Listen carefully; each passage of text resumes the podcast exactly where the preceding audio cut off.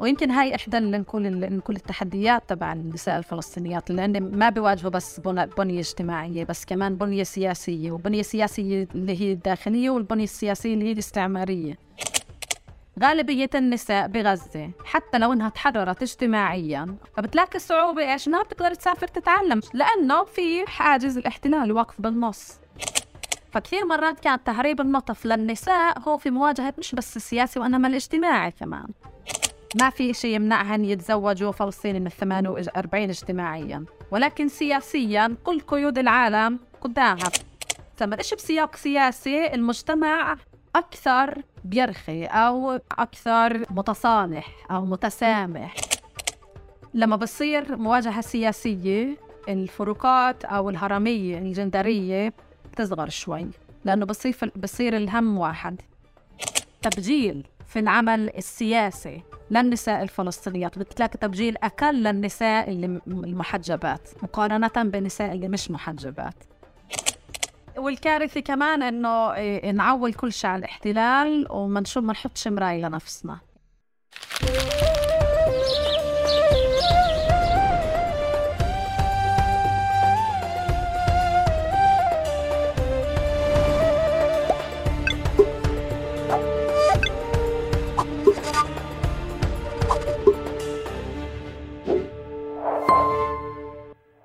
مرحبا واهلا وسهلا فيكم في حلقة جديدة من بودكاست تقارب. حلقتنا اليوم مع العزيزة سهاد ظاهر ناشف.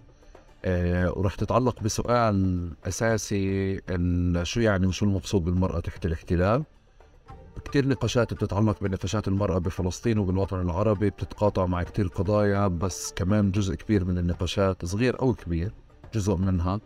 بغض البصر أو بتجنب أو بهمش دور الاحتلال أو دور الاستعمار وكيف بيعزز فعليا مشاكل موجودة عندنا سواء مشاكل اجتماعية أو غيرها.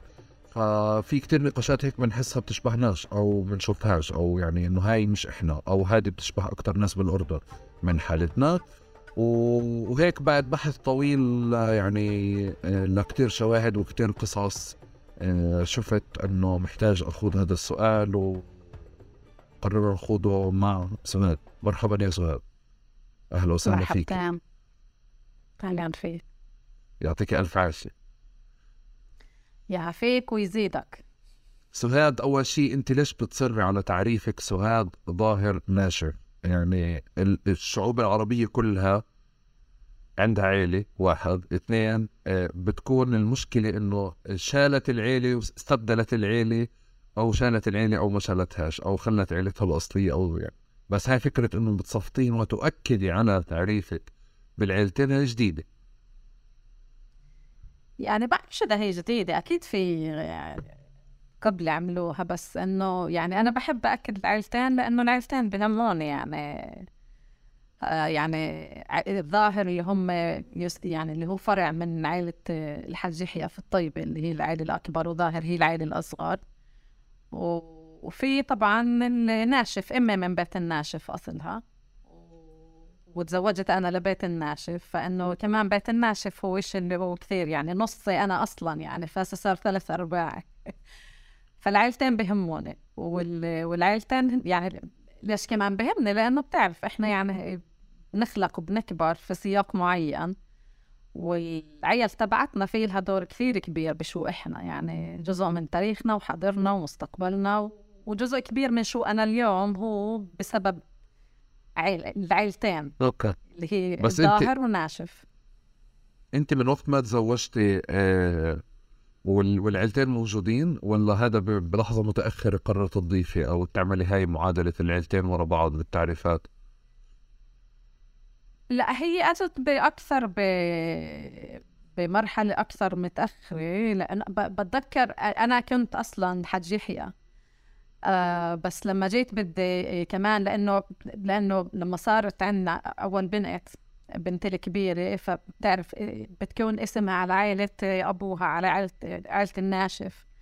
فأنا كنت بديش أكون أنا اسم واسماعيل وبناتنا باسم عائلة مختلف. فأنا بدي يكون لي كمان جزء من هاي عشان أكون وكأنه أحس إنه أنا من هاي العائلة شايف؟ وخاصة إنه أنا أصلا أمي من بيت الناشف.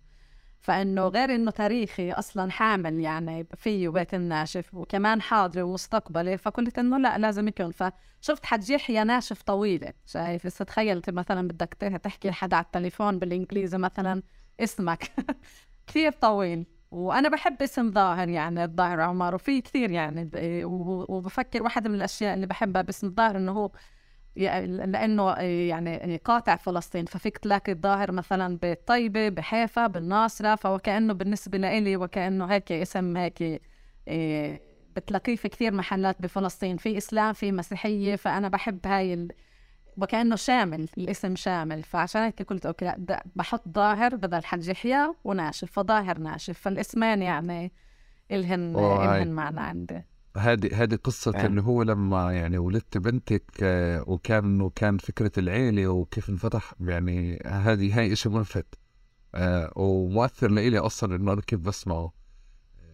بالعادة بكون الإشي طالع بتعرف على فكرة هذا من هون ببلش سؤال الحلقة أصلا يعني من قصص مثل هاي إنه بالعادة النقاش بيكون إنه آه، أخذوا اسم أو ليه نسوا ميراثها أو نسوا عيلتها بدلوا العيلة أو العيلتين فأنا بالنسبة لي كل نقاش العيلة هو عبارة عن طوشي يعني فأنا من هذا الباب. بسألك عشان أسمع إجابة قررت تعملي هدنه أو قررت تعملي مثلا معادلة وسطية أو هيك بس الجانب اللي خلاك تعمل المعادلة هيك كثير يعني كثير مؤثر خلي لك بنتك نو يعني بشكل أنا باسم بديش. أنا باسم مثلا و... وزوجي مثلا إسماعيل وبناتنا الثلاث عندهم اسم عيلة ثاني طب ليش أنا بدي يكون كمان نفس الاسم؟ خاصة أنا نصي أصلا يعني ناشف. فبتخلي لك إياهم يا رب ويخليكم لبعض. طيب سهاد أنا بالعادة آه، بكره التعريفات تبعت البايو تبعت جوجل أو اللي أنتم كمان تحبوا هيك يعني تعرفوا حالكم عليها. بكرهها. هاي اللي بتخلي الإنسان عبارة عن ماشين بنحط فيه ورق بطلع بحث بنحط فيه معلومات بطلع كذا. آه، بدي أجرب آخذ بس مضطر أتعاطى مع جانب بسيط وسلس ومباشر بالتعريف التقني لو سمحتي وأسمع أكثر منك آه، كيف آه، كيف بتحبي تعرفيني على حالك. تفضل. آه كيف بحب أعرف حالي؟ شوف تعقيبا على يعني كيف بينطلب منا نعرف حالنا. أكثر إشي غريب في التعريف لما بيطلبوا منك سيره ذاتية قصيرة شورت بيو فبتكتب مثلا دكتورة سهاد وأنا بكون أكتب ودرست ونشرت وطب ليه بحكي عن حالي الضمير الغائب؟ فإنه فهي إحدى الأشياء الغريبة. بس إذا أنا بدك تسألني كيف بحب أعرف حالي عادة يعني في في في كثير تعريفات لكل إنسان. أول شيء شو بتعمل اليوم؟ إيه أنت قبل شو بتحبي؟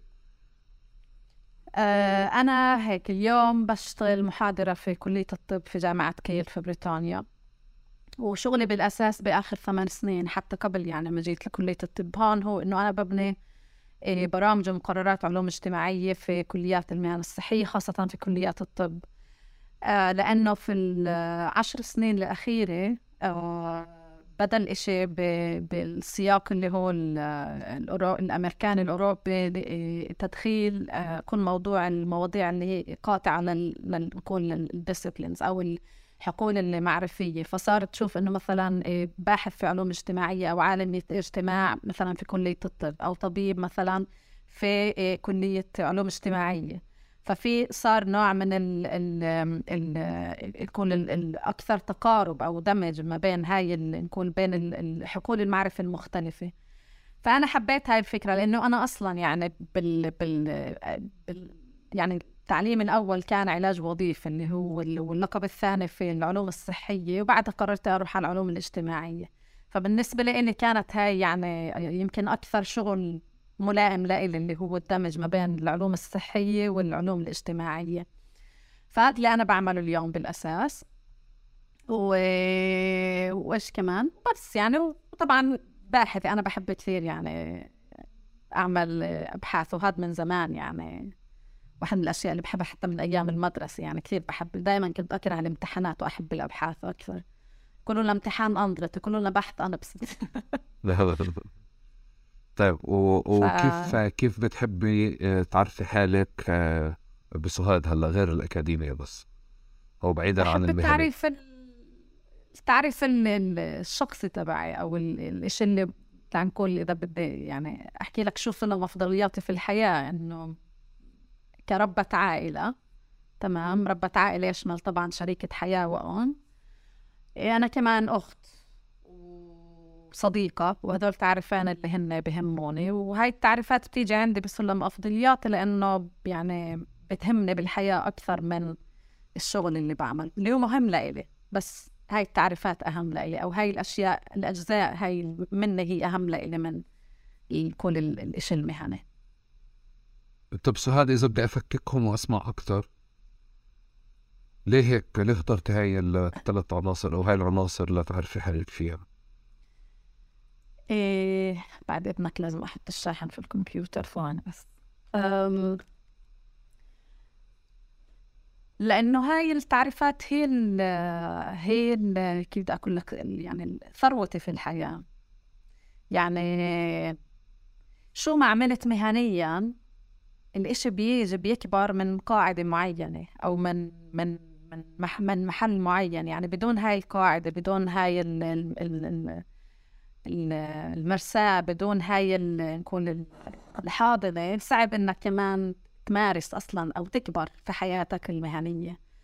فالحياة العائلية سواء الصغيرة أو الكبيرة هي الخلفية أو نكون الثروة تبعت اللي منها أنا قدرت أكبر وأصير شو أنا وأصير شو أنا اليوم أو أوصل لوين أنا وصلت أنا اليوم. فعشان هيك هي بتهمني وكمان إنه بتضلها هي الإشي هي الإشي بدي أقول لك الوجودي والأكيد في الحياة يعني المهنة بتتغير. يعني إحنا قبل ما حكينا قلت لك إنه أنا أصلا يعني كان يعني ميولي للإعلام أكثر من العلاج أو العلوم الاجتماعية. بس ما زبطت معي. بس يعني المهنة بتتغير بس نكون العيلة تبعتنا أو شو إحنا ما بتغير. بضل هو الإشي الأساسي. فبالنسبة لي هاي الأشياء الأساسية. ليش حكيت أخت وليش صديقة؟ لأنه كمان هاي أشياء أجزاء اللي هي بتهمني كثير أو جزء من وجوديتي أو جزء من الأشياء اللي أنا بشوفها كإشي أساسي بحياتي اللي أنا ما بقدر يعني بدونه. أو هي هاي اللي بتغذيني تعال نقول غذاء الروح تبعي. يعني بدونها بقدرش أتكيف أو آه، آه، مش بقدرش أتكيف. فيني أتكيف بس كيف بتكيف هاي السؤال؟ يعني, يعني مثلا أحكي لك أعطيك تفصيل مثلا لما انتقلت للشغل هون لبريطانيا أنا كنت في قطر في بلد دفا وكثير صاحبات وعائله وكذا ولما انتقلت لهون غير إنه يعني زي الانتقال من ال من ال نقول العلاقات الاجتماعية والعائله والدفا والحمل. لا برد. فإنه الأكثر إشي يعني بخليك تم يعني تقدر تتكيف بطريقة صحية أو تمارس الأشياء اللي بتحبها هو الحب اللي موجود بهداك المحل بالصحبات والعيلة والناس اللي بتحبها. فبالنسبة لي العيلة والعيلة هي إشي أساسي بصراحة. العيلة اكتشفتيها بالغربة ولا قبل؟ لا من زمان زمان العيلة. يعني أنا من وأنا صغير يعني نكون يعني عيلة أهلي يعني. إيه. والعيلة طبعا الممتدة من جهات أمي وجهات أبوي كانت إشي كثير يعني أساسي وكمان في إلها دور في شو أنا اليوم حتى يعني نقول الدفى والحب والأشياء اللي كانت أكيد في إلها دور بقول كيف أنا تطورت في حياتي أو طريقة نظرتي للحياة أو طريقة تعاملي مع الأشياء اللي بالحياة. وحتى لحد اليوم يعني آه يعني أنا مثلا آه إمي وأبوي متوفين ولكن بعد في هذا الحب اللي باخذه من الناس اللي بقربوا لي يعني بعد في خالاتي وفي عماتي وفي عيني بتحب. فشعور حلو تعرف إنه في هيك لك يعني عيلة. وطبعا في أنا بعدها كبرت وصارت أنا عندي عيلتي اللي هي كمان ليش الاساسي عندي. ف فهاي نقول ال... ال... يعني ال... الحب اللي بتاخذه من العيلة هو شيء أساسي بالحياة. وعلى فكرة هذا الشيء كمان يعني لمسته إذا بدي أربطه بأشياء اللي يعني ببحث ومش بحث على فكرة. يمكن أنت ما تحبش هاي هذا الموضوع بس لا تفترضيش تحكميش علي لا مش بحكم عليك بس إيه لأنك بدكش النقاش يكون كبير صوتك راح من عندي. لسه رجع؟ آه. آه بس هون آه لا تمام okay sorry آسفة.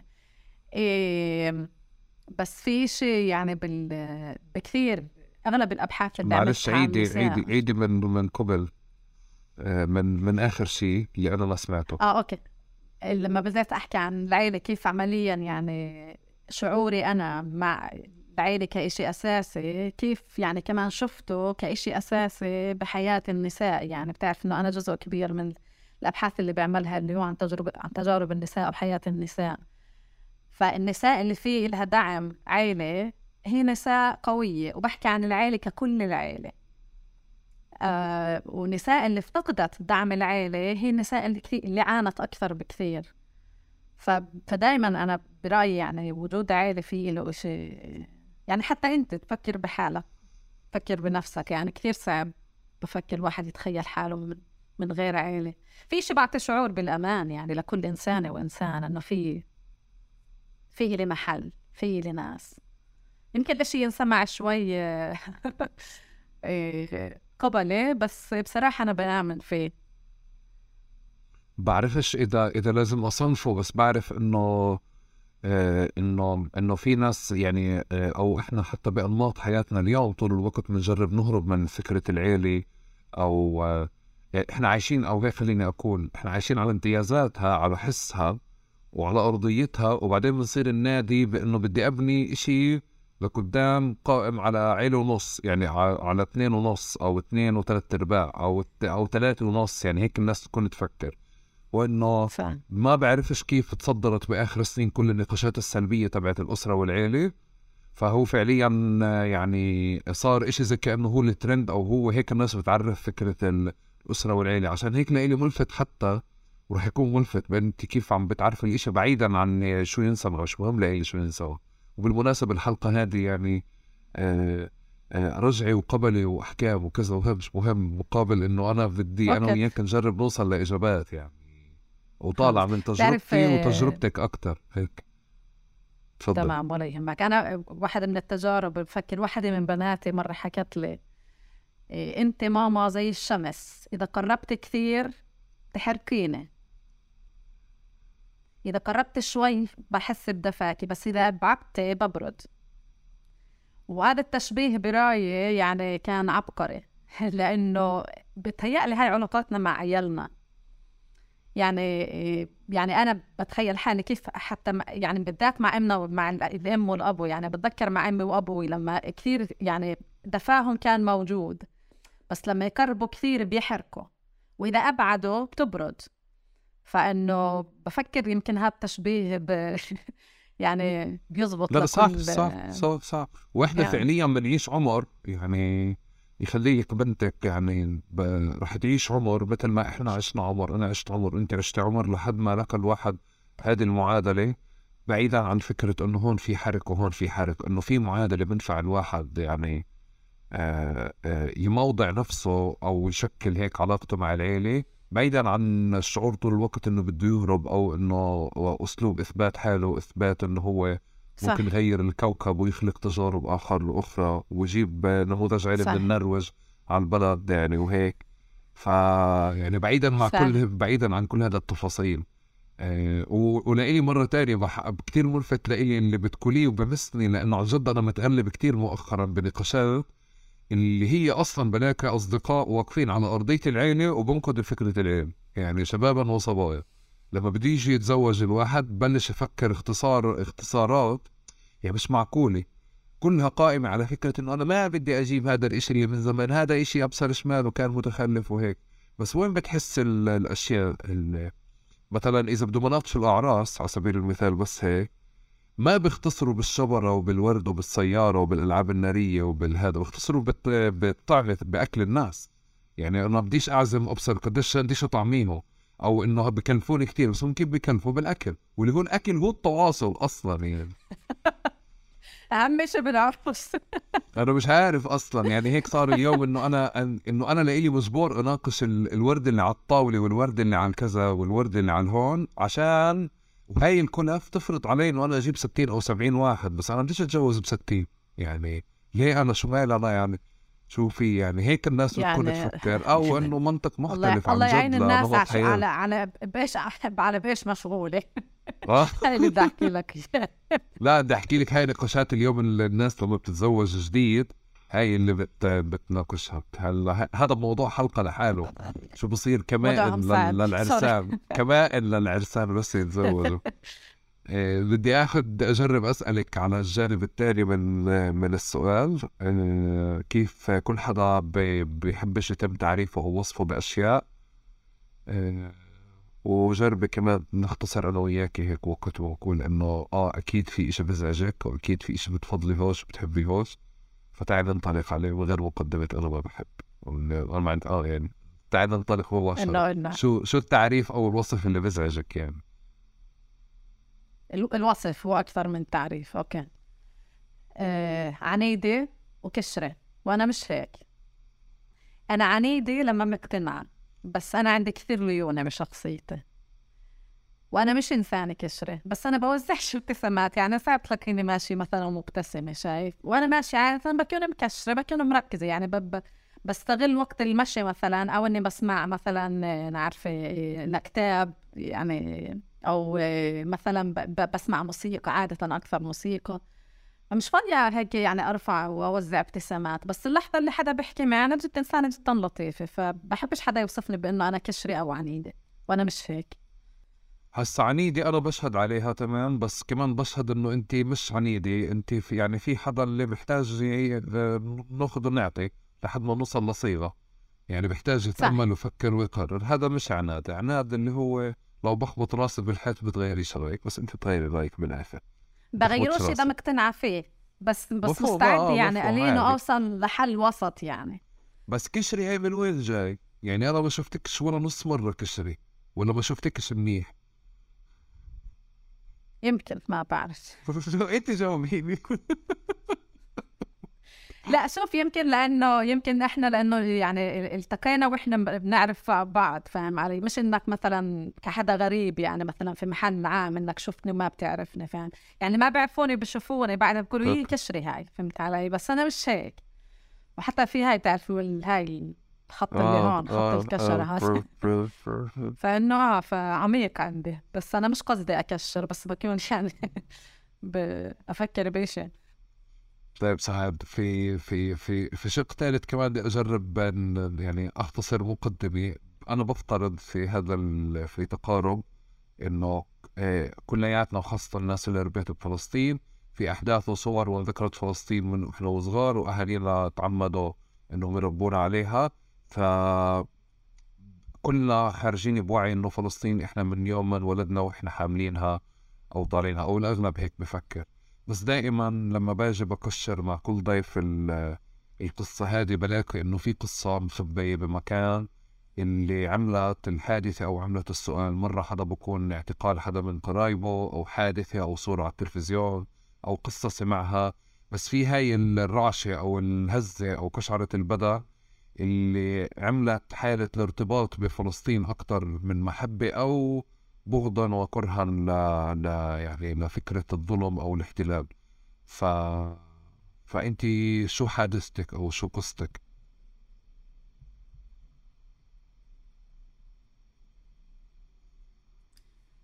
إيه بفكر يمكن هي كانت أصعب يعني يعني فترة اللي كانت أيامها بأخي- كنا ساكنين بالقدس في منطقة الرام.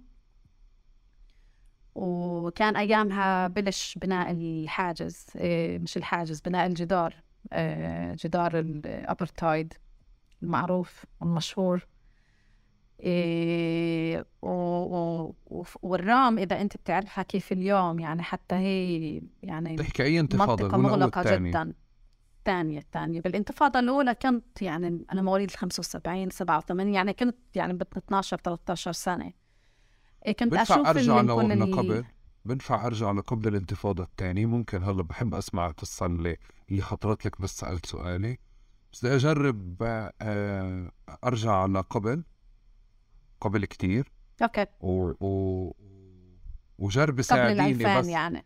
آه جرب ساعديني بإنه يعني هاي ال- السنين الأولى من أعمارنا اللي انفتح فيها سؤال فلسطين. هديك القصة اللي بدي أسمعها أو اعرفها أكتر. إيه.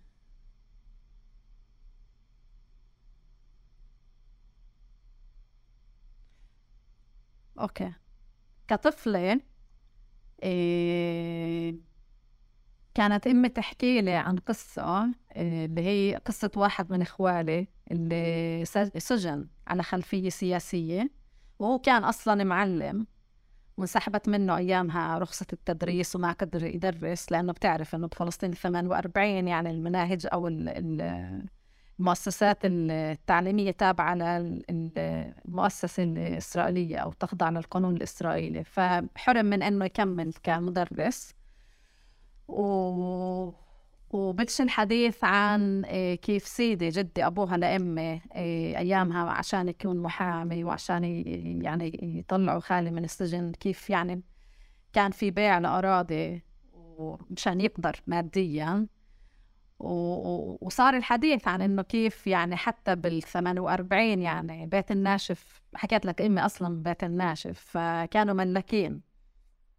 وكان كثير أراضي اللي إلهم اللي صودرت خسروا كثير أراضي. فهاي القصص و... وهذا خالي بالذات أنا كثير بحبه يعني. فكانت قصته وكانه لإلي إنه يعني فيها إشي شخصي.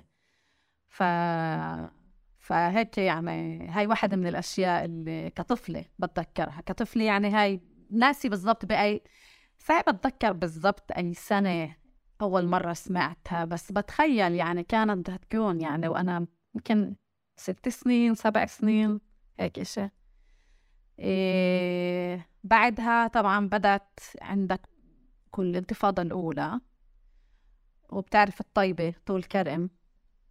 إيه بأن أنا طيب بنت الطيبة طيبة المثلث طيبة بني صعب ف... فطول كرم جدا قريبة إيه قلقيلية إيه يعني هاي كل البلاد اللي كانت يعني يعني كمان يعني هي بلادي لأنه في لأمي كان خال يعني بيت خالها لأمي إيه ساكنين بطول كرم وكان جزء كثير من طفولتي كمان كنت بطول كرم. فهذا الانقطاع اللي صار كطفلة إني ما أروحش عند الناس اللي بحبها. وكمان لما كنت أشوف أنا جزء يعني كان في مثلا مظاهرات ومرات كمان حتى انتقال نقول المواجهات اللي هي على مداخل الطيبة أو مداخل نعم.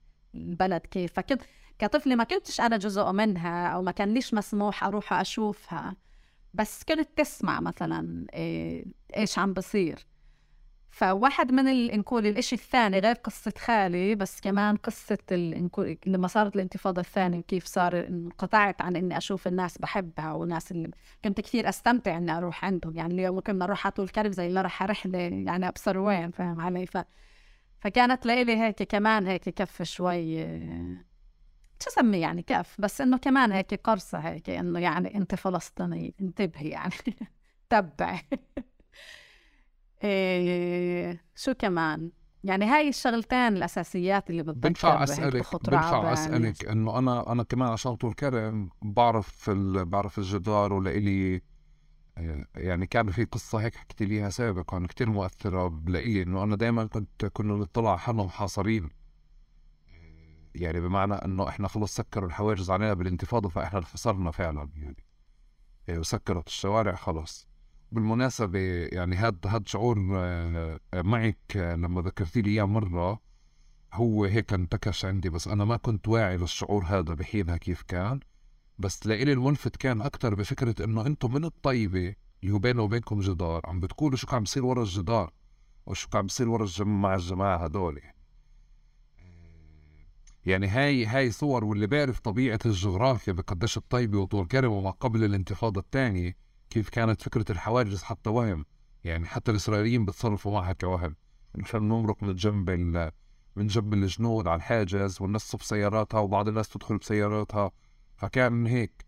بس بدي أرجع لصور قبل معلش الانتفاضة الأولى في عندك أي صورة أو قصة؟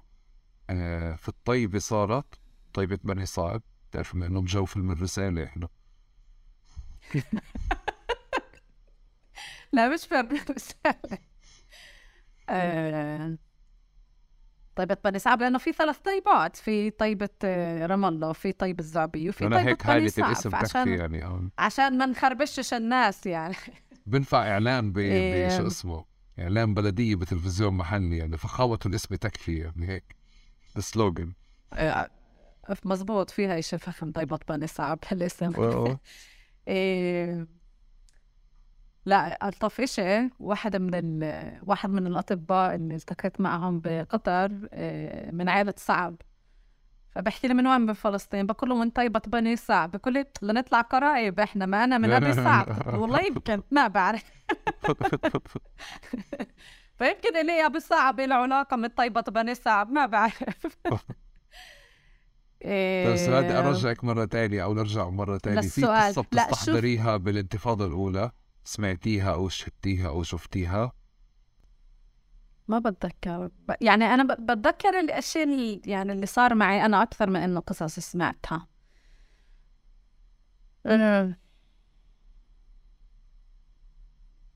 ناسي أوكي. يعني بسياق الطيبة أو الكرم لا. ما كان في انتفاضة بالطيبة؟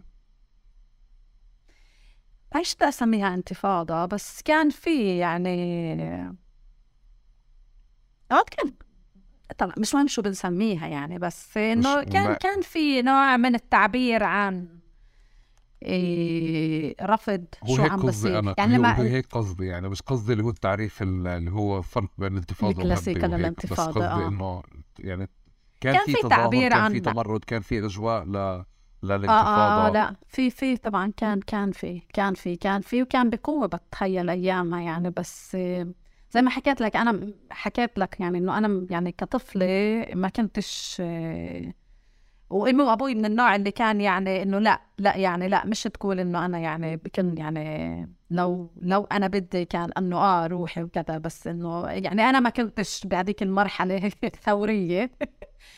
وكمان امي وأبوي كانوا يعني إنه لا يعني خليكي بال... خليكي هون. فإنه إيه بس إنه كان آه كان في بالطيبة وكان الإشي يعني تعبير عن عن غضب عن رفض عن تضامن عن عن عن كثير أشياء. زي ما حكيت لك عندك قبل شوي قلت إنه هذولاك الجماعة. هي مش هذولاك الجماعة.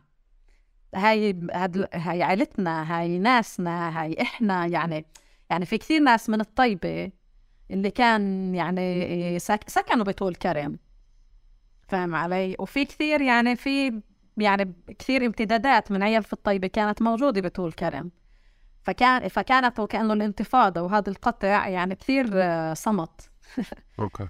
كثير ناس يعني. طيب سهاد بدي أسألك أنت كم كم أخت وكم اخ في البيت في العيله؟ أنا عندي أختين وأخ. أختين وأخ. أخوك كان كان مشدد عليه مثلكم؟ ما يطلعش يشوف المشاهد هذه. أخوي أصغر مني بسبع سنين فلسه كان كثير صغير. طيب بال... ما ما كان بال... بالأحداث اللي العامة اللي في البلد أو بالسياسة أو بتظاهر أو بحدث يعني عم بجرب بس أمسك النقطة اللي أنت قلتيها وأفكر فيها معك اللي هي أنا بتحاول تشوف يعني الفرق بين آه كيف الأهل يعني بتعاملوا مع إنه بنت تطلع أو ولد يطلع على المواجهة؟ هلا تحدليش سؤالي هلأ وتجاوبي لي على التحليل بس يعني لا شوف أنا لا أعتقد طلع أنا أخوي من غير شوف ثواني بدي أفكر أنا وياكي يعني أنا بدي أفكر أوكي. من بيتي وانت فكر من بيتك. أنا بتذكر إنه أنا وجزء أخوك زيي إنه في لحظة هاي لإلي هيك لحظة اللي هو أنا فتحت باب الدار وطلعت من غير ما أقول لأهلي. يعني هاي كانت هيك لحظة اللي هو يعني قصة كبيرة إنه أنا كبرت تمام؟ لأنه يعني أثبتت حالي. برا شو بصير معي؟ حوارات كثيرة مش شوي. آه مش متأكد ومش ب... ما بفكر يعني ما, ما عنديش مش متأكد بس إنه أختي كان عندها نفس الشعور تبع إنه بدها تطلع من غير ما تاخذ موافقة من حدا أو هيك. يعني زي كأنه ما كانش خيار مطروح أصلا. بس أنا زي كأنه كسرت جدار وطلعت. الآن برا شو صار قصة ثانية بالمشاهد اللي انت بتحكي عنها بتذكر انه انه مثلا إحنا محاصرين وفي اجتياح موجود والناس كانت تطلع على الشارع تتفرج وهيك الستات أو البنات بكونوا جوا البيوت ما بيطلعوا. ما عنديش أدنى تفسير ولا تحليل حاليا أنا عم بشاركك صور. آه آه كنا نطلع إحنا يعني نطلع أطلع أنا مع أبوي بس لما طول الاجتياح كنت أطلع لحالي. وجزء من خروجي للمشهد هذا كانت يمكن بدايات وقبلها بشوي بدايات إثبات إنه أنا شجاع وأنا قصة كبيرة وأنا محارب وأنا مقاتل الصحراء وأنا كتير أشياء لأنه كنا عايشين بفكرة إنه في اجتياح في منع تجول في ناس بتيجي بتتخبى وإحنا قدامنا بلش تتشكل عندنا فكرة صورة إنه أنا مين بدي أكون. بالمنطقة هذه كلها أنا بفكر يعني آه، آه، الصبايا كيف انت حكيتي أهلي ما كانوا يسمحوا لي أطلع وما كانوا كذا كانوا بهذا الوضعيه هيك بهذا الشكل. فعشان هيك عم بجرب عليك. أشوف من ناحيتك أنت من ناحيتكم مثلا إنه يمكن على مستوى حتى ترجعي هيك شوي لورا. يمكن تلاقي إنه كانوا متهاونين مع أخوك بفعاليات سياسية أقل أو أكثر أو نفس الدرجة ما بعرف هي بتختلف من كل عيله لعيله يعني. هو أنا يعني في عدة أشياء أنت ذكرتها مهمه أول شيء شوف يعني أول شيء يعني شخصيا كان أخوي صغير يعني ما كان تزبط معه يعني أنا بس بالانتفاضة الثانية كان موجود يعني ست سنين سبع سنين. إيه كان موجود بس ما كناش إحنا ب... ما... صح كان موجود بس إحنا ما كناش ساكنين بنفس البيت والديناميكيات اللي كانت بال... بالعائله ما كنت يعني شاهده شاهده عليها. بس إذا بدك ترجع للانتفاضة الأولى شوف بالانتفاضة الأولى يعني بالعكس يعني بتذكر يعني إيه، مش بتذكر بالأحرى. أنا لا, لا ما بتذكر ولكن ولكن من قراءاتي بعدها إنه إيه، النساء شاركت في الانتفاضة الأولى حتى أكثر من الانتفاضة الثانية وأكثر من اليوم. يعني صح. كانت النساء في لها كثير دور سياسي يعني فاعل في الشارع تمام وفي ال... وغير في الشارع. فبالعكس يعني الدور السياسي للنساء كان يعني إذا بدك تحكي اللي تطلع على الشارع لا كانت النساء بالشوارع. وفي هاي الصورة المشهورة تبعت الامراه اللي هي حامله الكعب تبعها بإيد ولابسة تنورة وعم ترمي حجر. ولابسة أصفر. بتعرفها هاي الصورة؟ ولابسه أصفر بالضبط. فهاي رمز بالعكس هاي رمز لقديش كانت النساء أيامها شريكة بالشارع. وحتى أنا إذا بدك أسترجع من شو أنا بتذكر بالانتفاضة الثانية كانت الصبايا وكانت النساء آه، كانت بالشارع. كثير آه، صبايا ونساء اعتقلت بالشارع. يعني آه، لما يعني بتذكر يعني ب حتى يعني طالبات من بير زيت أو من يعني بتذكر يعني بقول يعني لما كنت أنا أيام أيام بالانتفاضة الثانية حكيت لك كنت بالرام. وكنت أشوف يعني يعني آه، أسمع مثلا عن لما كانت المواجهات على حاجز مثلا بيرزيت أو على حاجز قلنديا كانت النساء وكانت صبايا وكانوا في الشارع وكانوا هسا أنا برأيي جزء من مين بسمح مين بسمحش في سياق. يعني هل المدينة تختلف عن القرية من كيف الأهل؟ يعني سمحوا أو ما سمحوا؟ يعني هل مثلا في رام الله كان الإشي يختلف عنه في طول كرم؟ ولا ما كانش مختلف؟ بتقديري كان لأنه شو بسمع منك مش شو شو سمعت لا أو شو قرأت عن شو و... كان في المدينة شايف؟ صح. وفي الجانب الثالث اللي هو الأهل يعني في أهل يعني أنا بحكي لك بصراحة أهلي حتى لو أنا آه مع على الرغم من حبهم لفلسطين مش من الأهل اللي حيقولوا لي روحي فاهم علي؟ مش من أهلي مش من هذا مش من هذول الأهل. ففي أهل اللي بيمنعوا إيه سواء خوف سياسي سواء إيه نعرف إيه خوف على على الولد أو البنت سواء لأسباب ثانية.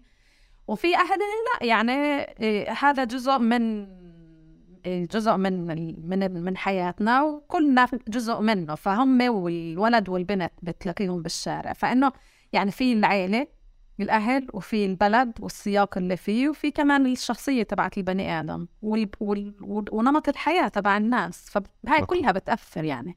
فما فيك تعمم كانت النساء جوا وكانت النساء برا. هلا أنا ما بعمم وين أنا, أنا, أنا, أنا معلش ساعديني كمان شغلة أنا مش عم بعمم أنا عم بحكي على على يعني أسئلة صغيرة بتطلع من تجربتي وتجربتك يعني. أكثر من إطار التعميم. هي شغلة بس بما إنك أنت عممتي بدي أجرب أبني معك هيك. الإشي مش بس مدينة وفلاح. بالعكس بحس إنه مثلا السياقات اللي كان ينحكى فيها على الزراعة أو عن الأراضي أو عن التعليم ال أو فكرة القبول الاستعداد لفكرة مثلا آه، آه، قبول تسكير المدارس أو الإغلاقات. كان في مثلا السياقات الشعبية أو أو الفلاحين أو المزارعين كانوا مستعدين لها أكثر تمام؟ يعني في أكثر من رواية وأكثر من شكل لها. هذا جانب. جانب ثاني أنا بفكر صح. النقاش أكثر بيروح باتجاه من بالضفه وغزه يمكن والقدس اللي هو قديش كان في حضور للفصائل. آه، لأنه الفصائل هي اللي كانت فعليا يعني آه، تشرعن أو تتحدى كل العادات والتقاليد والنقاشات الاجتماعية وتفرض هذه المساحة اللي كتير واسعه للصبايا. هلأ بقضية المنا بقضية الصور أنا بحس إنه آه، دائما المرأة كانت موجودة وحاضرة. السؤال شو الصورة اللي أنا أو الحدث اللي بناقشه؟ حتى من اليوم حاضرة.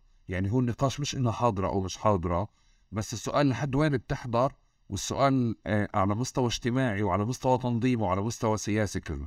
إحنا موجودين بفلسطين.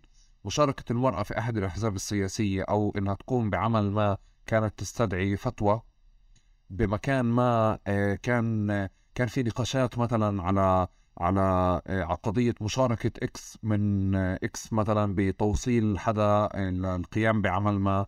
فدائما في نقاشات اجتماعية بتخص المرأة حتى من قبل الأحزاب والتنظيمات اللي بتفتح هذه الجوانب. ال ال الشيء الثاني الصورة اللي إحنا بنحبها وبنعلقها في بيوتنا وبنعتز فيها لمشاركة المرأة يعني هي مجموعة من الصور بس إحنا بالعادة أصلا بنستخدم هاي الدلالات لنأكد على شيء. فإحنا يمكن حاجتنا للتأكيد هي أكثر أبرزت هذه الصور من إنه فعلا كان في مشاركة واسعة برمي الحجار من الستات. يعني لا في الانتفاضة الأولى كان ما فيك يعني شوف الانتفاضة الأولى عارف. كان ما فينا ننكر. لا أنا مش عم بنكر. أنا مش عم بنكر. بس أنا okay. بحب يعني برجع مرة ثانية إذا بدك بدي أمسك أنا وياك كل الصور اللي موجودة للمظاهرات. دائما كان في ستات يعني دائما. صح. okay. صح. ولإلي أنا الانتفاضة الثانية دائما كان ممكن يكون فيها ستات. لما دخل السلاح انسحب جزء كبير من من من من المجتمع ومن من فئات كثيره من الشعب يعني.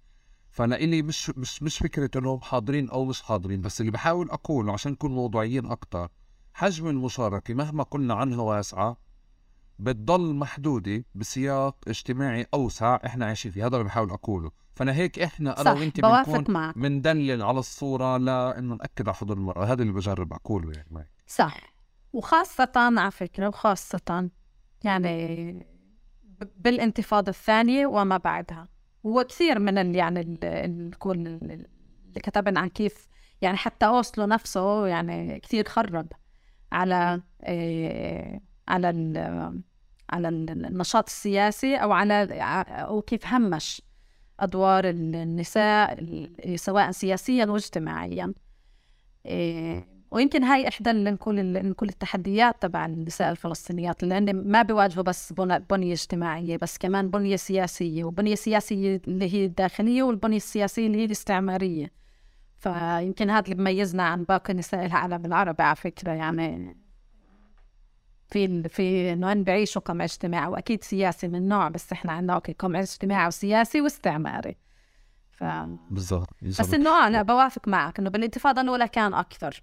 من اللي اجى بعدها. آه وبدي أرجع بس للصورة اللي جربت سألتك فيها وأنا سألت. آه آه بس عشان يمكن هيك آه آه آه نراكم سوا ونوضح أكثر أو نوضح شو كان شو كنت بقصد. بجرب أشوف إنه في دور انفرض علي وانفرض على أخوك بمكان. آه آه أنا بوعي مش أنا اخترته. أنا الظروف أنا الظروف هي اللي آه أنا أنا أنا يعني هون هون بفكر إنه أنت بمسطرتك أو بأي مسطره أنا ما بعرف وما بعرف أي شيء بس أنا مثل ما بفترض إنه مثلا في صبية هي بالضرورة بتتعرض لشكل من أشكال واحد اثنين ثلاثة عم بتعامل إنه الشاب بهذا السياق اللي أنا بقوله تعرض لواحد اثنين ثلاثة بالضرورة ما في مشكله صح صح, صح. الفكرة يعني هي هي اختلافات بتختلف على إنه أنا لما طلعت على الشارع أو كل واحد فينا طلع على الشارع تمام لما بده يثبت حاله هو رامبو شو نوعية الرامبو اللي بده يعمله هذا اللي بيختلف بيني وبين أخوك. بس كلياتنا بمكان ما. كان في تحدي لكسر أول شيء فكرة العيلة الأسرة الكلمة الكبيرة اللي في البيت عشان أنا بدي اثبت أشياء كان ما... محاولة لتكون رامبو. أو أو عنده محاولة ما تسجلها. بالسياق هذا فعليا آه، آه، في أثر ما آه، انعفت منه في انعفت منه الصبايا أو الستات اللي كانوا موجودين مع الشبابيك وإذا بدي أرجع لصورة بانتفاضه تانية إنه لما كانوا يستشهدوا الأولاد أو الشباب وهم قدامنا بالشارع يعني على مستوى بصري صورة الدم بشكل مباشر إحنا اللي كنا معشر الزلام اللي واقفين أو الشباب اللي واقفين بالشارع آه، اللي كنا نتعاطى أو أنا وأنا صغير كنت أشوفه اتعاطى مع هذه الصورة. لما كانوا يدخلوا الشهيد للبيت كانوا الستات والصبايا يشوفوا جوا العماره أو من الشبابيك أو أو كذا أو هيك. آه، آه، بدي أرجع بدي أخوض معك وأجرب أشوف اللي هو السؤال تبع الخصوصيه اللي أنت حكيتي عنها. بس قبلها لخصوصيه المرأة الفلسطينية بنقاشات بنقاشات المرأة بشكل أساسي. بس قبلها بنفع تشاركيني شو آه، القصة أو الحادثة اللي خلتك تشوفي آه، المرأة تحت الاستعمار أو تحت الاحتلال غير مشاكل المرأة آه، من غير احتلال ومن غير استعمار مباشر؟ يعني قبل ما أجاوبك على شو معنى يعني أو كيف شو بشكل شخصي كثير مهم نفهم أول إشي إنه فيش إشي اسمه امرأة واحدة تحت احتلال لأنه في يعني آه يعني ما فينا نحط كاتيجوري واحدة أو فئة واحدة اسمها امرأة فلسطينية تحت الاحتلال أول إشي في عندك يعني نساء تحت ثلاث أنواع من الاحتلال أو تحت ثلاث سياقات احتلال غزة الضفة و48 وكل امرأة بهاي السياقات بتعيش تجربة في كثير أشياء مشتركة بس في كثير كمان أشياء مختلفة. ولكن حتى داخل كل سياق من هاي السياقات في نساء اللي في عندها امتيازات وفي نساء اللي هي ما عندها امتيازات أو فاقدة لنص أو كل الامتيازات اللي موجودة عند امرأة ثانية. فما فينا نحكي عن معاناة واحدة أو ما فينا نحكي عن تجربة واحدة أو ما فينا نحكي عن كل عذاب واحد تمام؟ بس أحكي لك بصراحة يعني إذا بدنا نحكي عن النساء اللي عندها امتيازات يشمل ذلك أنا عارفة الأكاديميات يشمل ذلك وكمان مرة أنا بعمم أوكي؟ بعمم ويمكن مش عادل إني بعمم بس هاي انطباعي من بشكل عام عن الأشياء. إيه إحنا بنعمل أبحاث وبنكتب ويعني إحنا عندنا كثير امتيازات فأنا فما أنا ما بحس حالي إنه أنا بقدر يعني أحكي عن جد الصوت تبع يعني امرأة اللي هي إيه بتعيش نقول أكثر بكثير إيه عوامل أو في بحياتها أكثر بكثير عوامل اللي هي بتعذبها أو بتسود عيشتها. إيه، يشمل سواء قمع بالعيلة سواء حالة اقتصادية سواء الحالة الاجتماعية سواء حالة إيه، أكاديمية سواء حالة سياسية. ف... فكثير مهم نحط براسنا إنه فيش أمر... فيش شيء اسمه امرأة تحت لا في نساء. ولكن بشكل عام إذا بدنا نحكي بشكل جدا جدا جدا عام بيفرق عن اللي بيميز المرأة الفلسطينية مش مهم بأي سياق إنه في منظومة اجتماعية تمام؟ وفي منظومة استعمارية. إذا المنظومة الاجتماعية بتتشاركها مع ثلاث أرباع نساء العالم. يعني المنظومة الاجتماعية اللي فيها الكثير من نقول الذكورية موجودة في كل العالم ومش بس بعالمنا العربي. بعالمنا العربي في شوية ملح وبغار أكثر. شايف ما كل إشي نسبي كمان. بس بسياق فلسطين في عندك منظومة اجتماعية وفي عندك كمان منظومة استعمارية. يعني حتى لما النساء بدها تيجي يعني بتقوم بفعل وبتحصل يعني إشي اللي هو اجتماعي أو أو آه بتحقق هدف اللي هو كبير اجتماعي مثلا تغيير قانون مثلا هوب الاستعمار بوجهها. فإنه وكأنه هي يعني في عندك ثلاث قوى مقابل ثنتين لامرأة نقول أخرى اللي هي تكون في عندها المنظومة الاجتماعية والسياسية تبعت تبعت سياقها إحنا عندنا منظومة اجتماعية ومنظومة سياسية تبعتنا تمام؟ وفي المنظومة الاستعمارية وكله بيغذي كله. يعني يعني المنظومة الاستعمارية دائما كمان بتغ... يعني معنية في, في نظام اللي هو أبوي بتعرف يعني هاي النظرة إنك الآخر وكل هاي الأشياء اللي إحنا بنعرفها. فهاي هاي يعني بشكل عام يعني اللي بميز امرأة فلسطينية عن امرأة أخرى مثلا بتعيش في دولة عربية أو في دولة أخرى. يعني في عنا في عنا منظومتنا الاجتماعية المحترمة وفي عنا منظومة الاستعمار الغير محترمة. أوكي. بجانب بجانب منظومة الاستعمار أو الفارق هذا هو الشيء الإضافي اللي شفتيه عن بقية النساء اللي بتتشارك معهم الهموم والمظلوميات.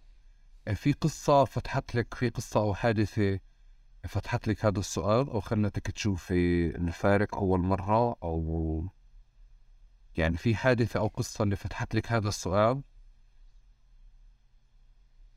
إيه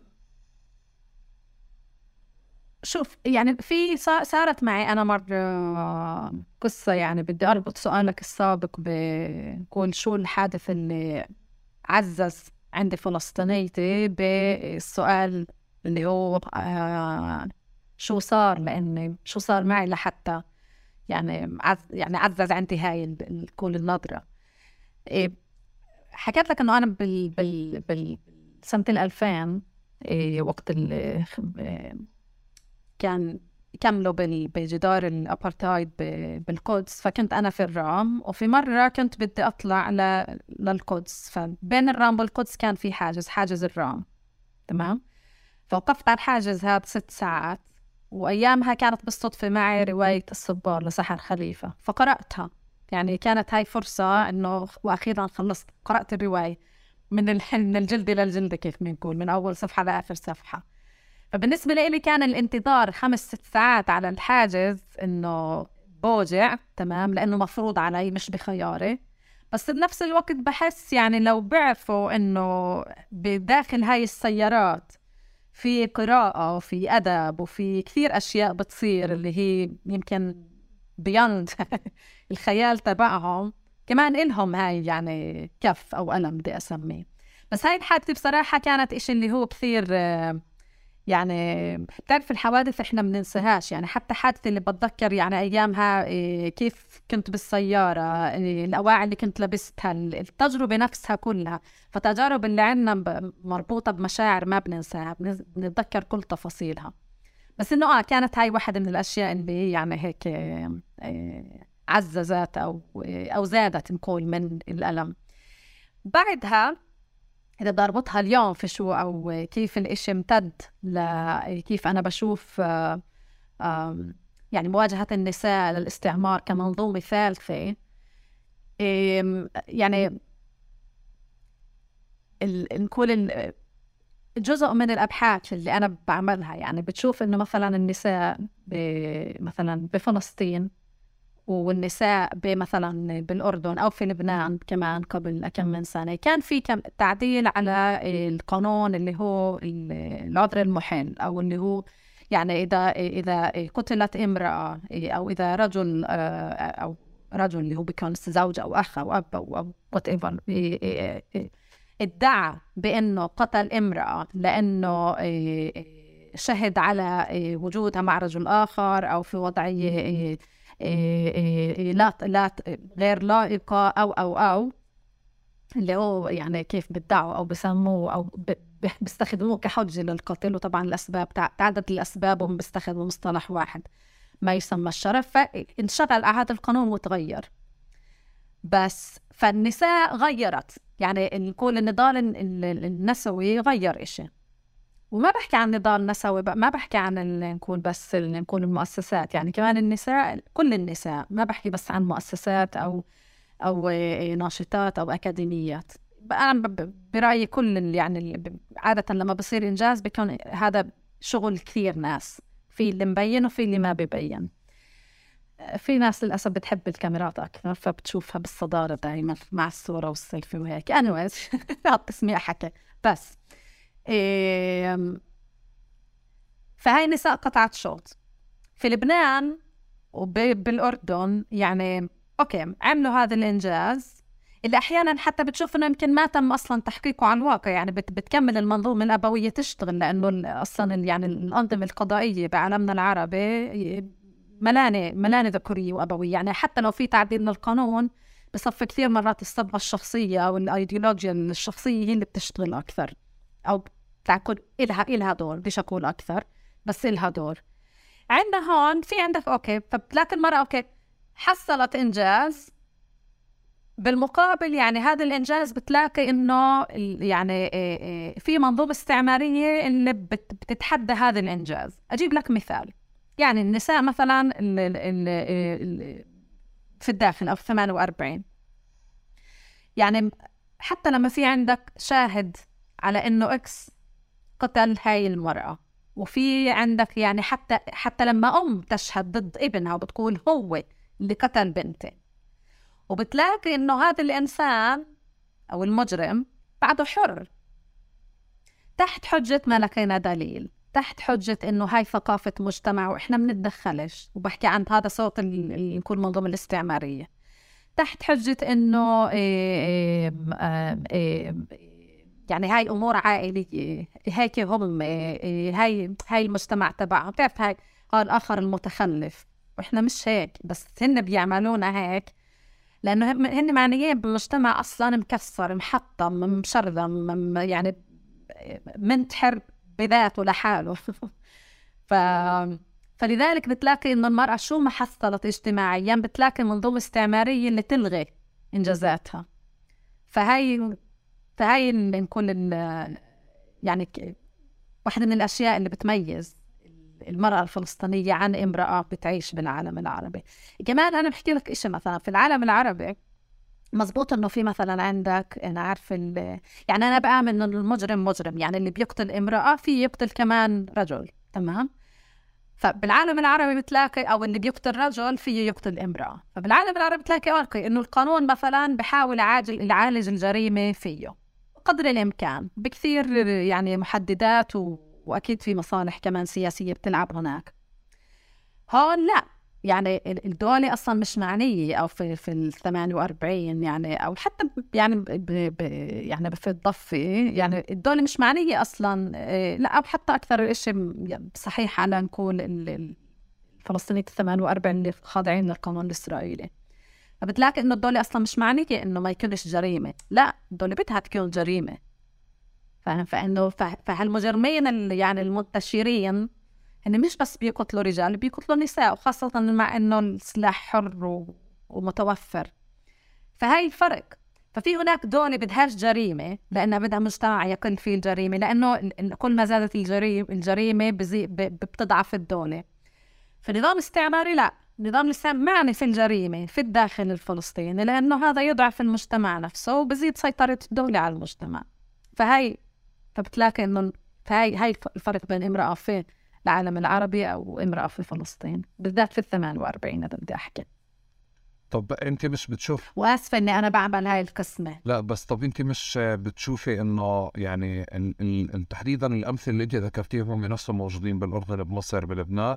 يعني بمعنى على قضيه القتل على مستوى التحرش. إذا رحتي عن قسم شرطة في مصر راح تلاقي إنه نفس الإجابة آه آه إنه في حدا تاني ممكن يتحرش فيكي أو فعليا ممكن يغطي على متحرش آه وببلاد تاني في أكثر من منظومة تانية ممكن تعفي المقاتل الآن الجانب الثاني النقطة الثانية اللي أنت قلتيها يعني بحس إنه يعني هون في في هلأ بخوض أنا وياك فيه. بس بدي امسك الأولى عشان أقول انه دائما أصلا في ادعاء بإنه آه، عند عند ال الأصدقاء العرب وعند الفلسطينيين اللي ما بيحبوا يشوف فارق الاستعمار بيستندوا أصلا على الامثله اللي أنت بتقوليها عشان يقول إنه ما في فارق لأنه في استعمار مباشر أو هون في استعمار غير مباشر في أشكال الاستعمار بتختلف ما بين نظام عربي هون وما بين نظام احتلال إسرائيلي هون أو نظام كذا.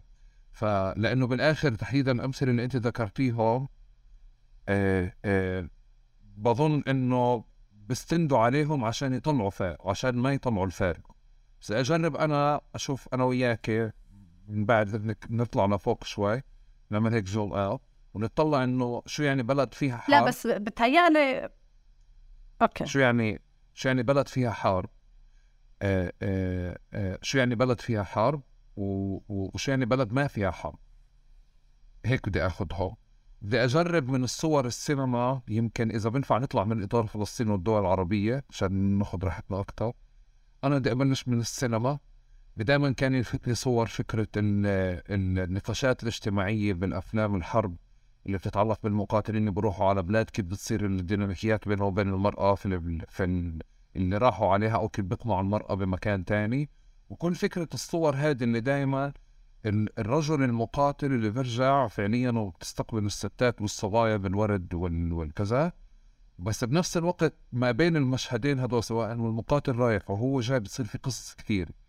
عم بجرب أعطي هيك مجموعة من المشاهد اللي بالسينما حاضرة لإشي بتقول إنه البلاد اللي, اللي فيها حرب آه، آه، تطلع فيها مشاكل اجتماعية إضافية عن البلاد الثانية وأنا بفكر إنه في إشي اللي هو إحنا بنشوفه بدلالته بفلسطين بقضية ممكن يكون بمكان تاني بس كيف استراتيجيا بنشغل على فكرة إن إنه إحنا مهما حققنا إنجازات آه، مثلنا مثل الأردن ومصر وغيرها في حدث حرب أو هبة أو أو أو انتفاضة ما اللي ممكن تخلي الناس ترجع تسكر على بيوتها مرة تانية ويطلع أسوأ ما في المجتمع. هذا نتاج نتيجة الحرب نفسها يعني مش نتيجة إنه هذا المجتمع سيء بالضرورة أو نتيجة كذا. فبنفع تاخذيني بجوله عشان أفهم أنا شو معنى مرأة تحت استعمار خارج سياق فلسطين؟ السؤال الكبير وبعدين بنرجع مرة تانية لفلسطين عشان بس نفهم أكتر شو معنى مرأة تحت استعمار. okay. شو آه، يعني يمكن صعب أنا أشوف إشي غير فلسطين. أول شيء لأن ما يعني زي ما أنت قلت بالأفلام بالسينما والسينما مزبوط بتعكس الواقع مرات بس بنفس الوقت أنا بصراحة مش من النوع اللي بحب أفلام السينما اللي فيها دم. فاختيارك لاستخدام السينما معي مش okay. ما بزبط. بس يعني بحبش أنا أفلام الحرب ما بحضرها كثير بس anyways طلع شو يعني في شيء بدي أوضحه أنا يمكن ما ما كانش واضح في اللي حكيته قبل وبجاوبك على سؤالك. واللي هو كمان يمكن بجاوب حتى على سؤالك. بدي أضل أنا لا أنا بعدني استك بفلسطين صعب علي أطلع شوي أتخيل حرب بدول ثانية إيه أنا اللي القصد كان إنه بالعكس صعب إنك تقارن تقول إنه ما هو اللي بصير بالدول العربية أو اللي بصير بفلسطين بصير زي بالدول العربية بسياق النساء. لا. هاي اللي بحكيه إنه في منظومة اجتماعية اللي بتتشاركها يمكن النساء بفلسطين وبدولة عربية. ولكن النساء بفلسطين بالإضافة للمنظومة الاجتماعية أو المنظومة المجتمعية في عندك منظومة استعمارية اللي هي بتزيد الطين بلة. بمعنى إذا النساء حصلت في العالم العربي تغير قانون آه. فبفلسطين حصلت تغير قانون ولكن هذا القانون كثير يعني بتستصعب تنفيذه لأنه في عندك أصلا يعني أصلا ما هي يعني يعني حتى يعني القانون نفسه يعني لفترات متواصلة ما كان يقدر يشتغل يعني نقول السلطة التنفيذية والسلطة التشريعية. ما كانتش قادرة تشتغل أصلا عشان يعني تتغير القوانين وعشان يعني تخرج قوانين لحيز تنفيذها. يعني حتى محاولات النساء لتغيير القوانين اللي هي تكون الشيء الأساسي اللي بيحكم حياة الناس عادة كان صعب لأنه في احتلال لأنه أصلا يعني الاحتلال مانع أو شالنج فاهم؟ يعني أداء السلطة التشريعية والسلطة التنفيذية. فهي شيء واحد. الشيء الثاني اللي أنا حكيته إنه في الدول العربية الحاكم معني بأنه يعني يقلل من الجريمة لأنه الجريمة في أي مجتمع هو عمليا إضعاف للسلطة لسلطة القانون أو سلطة الحاكم. هون لا. بالعكس الجريمة الحاكم معني بالجريمة. عكس هناك. فبتلاقي المرأة تعاني من يعني المجرم اللي هو مجرم أصلا حر ما هو كمان هو اللي يعني كمان بيقتل نساء فالنساء تقتل لأنه يعني بيقتل المراه لأنه مجرم مش لأنه في شيء فاهم علي أنت شو قصدي؟ فبتلاقي إنه في هناك محاولة لعلاج الجريمة هون في محاولة ل ل كيف بقول لزيادة الجريمة أو أو يعني تخ... يعني عملها أكثر يعني متفشية لأنه هي عمليا وسيلة لهدم المجتمع. مجتمع مهدم. آه أو منتحر بنفسه هو تقويه للسلطة الاستعمارية. فعشان هيك هذا الفرق بتشوفه. بعرفش إذا وضحت الصورة بنفع بنفع أطلع خارج إطار إذا... القوانين توضحي لي أكثر تعطيني أمثلة أكثر غير القوانين؟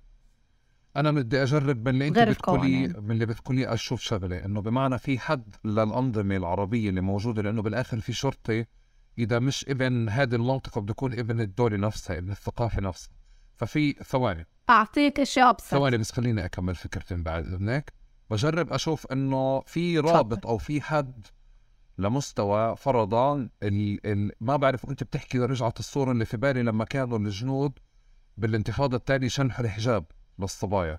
يعني يوقف الحاجز يذل الشاب بشكل ما كان شكل الإذلال إنه شنحنا ينزل البنطلون أو هيك شكل التفتيش كان والصبي شنحها الحجاب.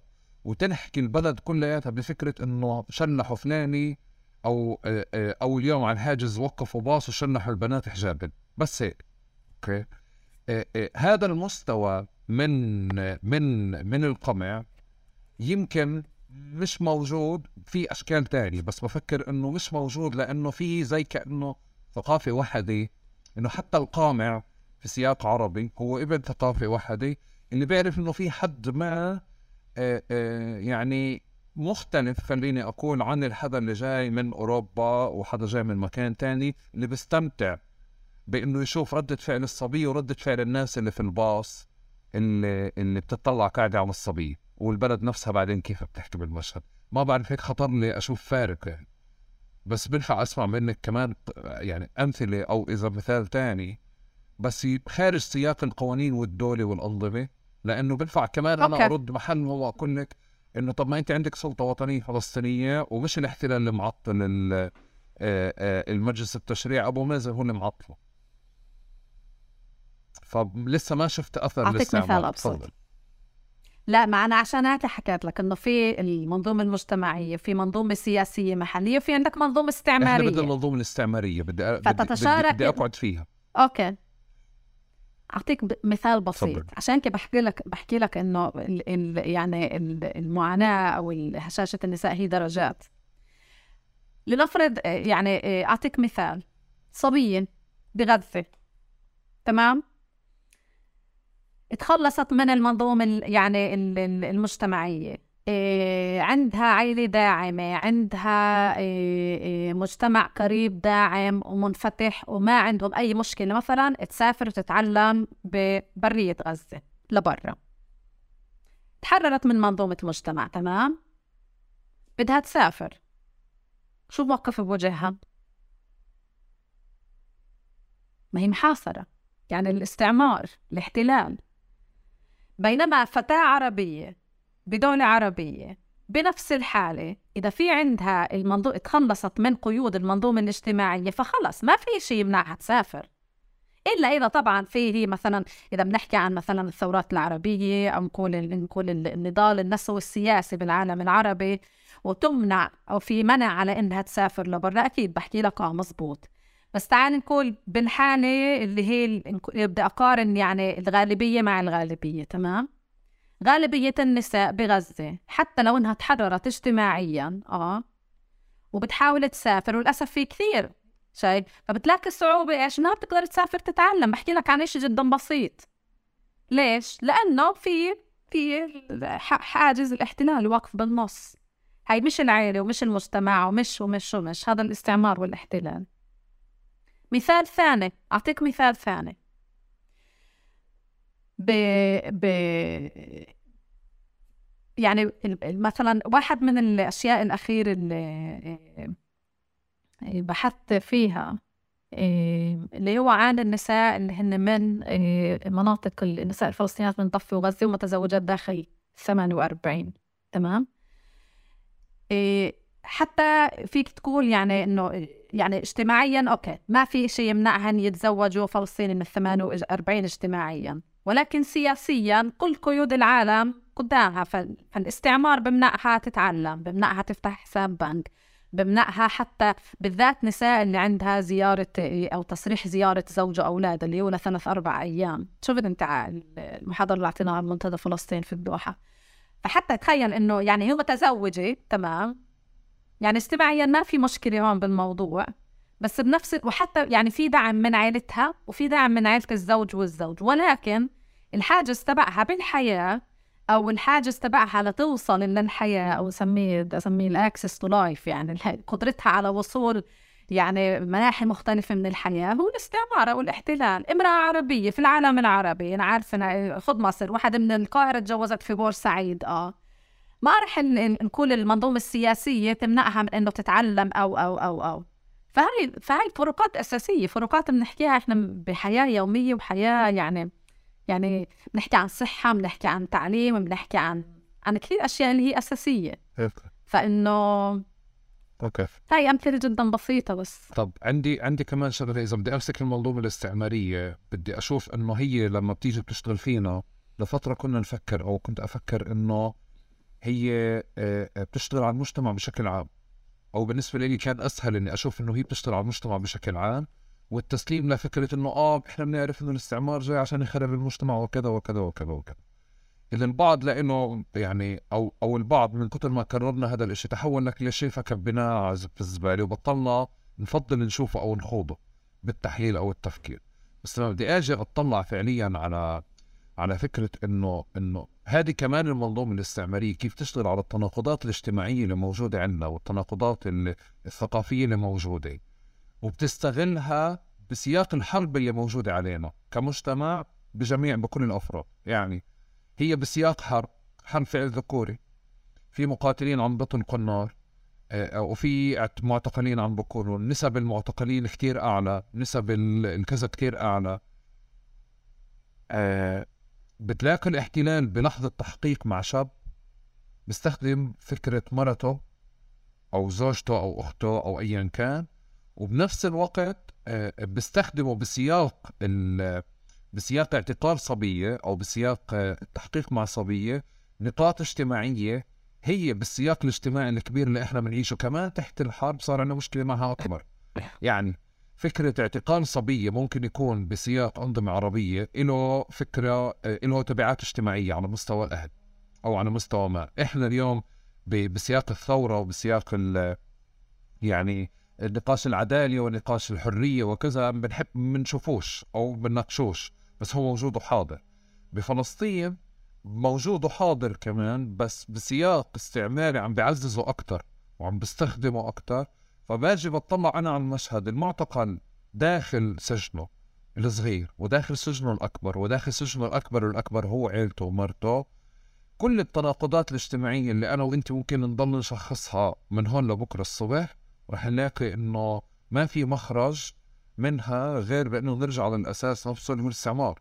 يعني بمعنى أنا عم بتعاطى باليوم يوم مع الأعراض الجانبية لفكرة الاستعمار جزء كبير من مشاكلنا الاجتماعية. أصولها يمكن طالع من ثقافة طالع من عادات طالع من تقاليد وغيره بس بالأساس الاستثمار الحدا الوحيد اللي قاعد أو الأكثر اللي بيستثمر فيها وبتعزيزها وب آه، وبفتحها طول الوقت هو الاحتلال والاستعمار اللي قاعد آه، بشوفها فأنا هون صرت أشوف السؤال بشكل مغاير.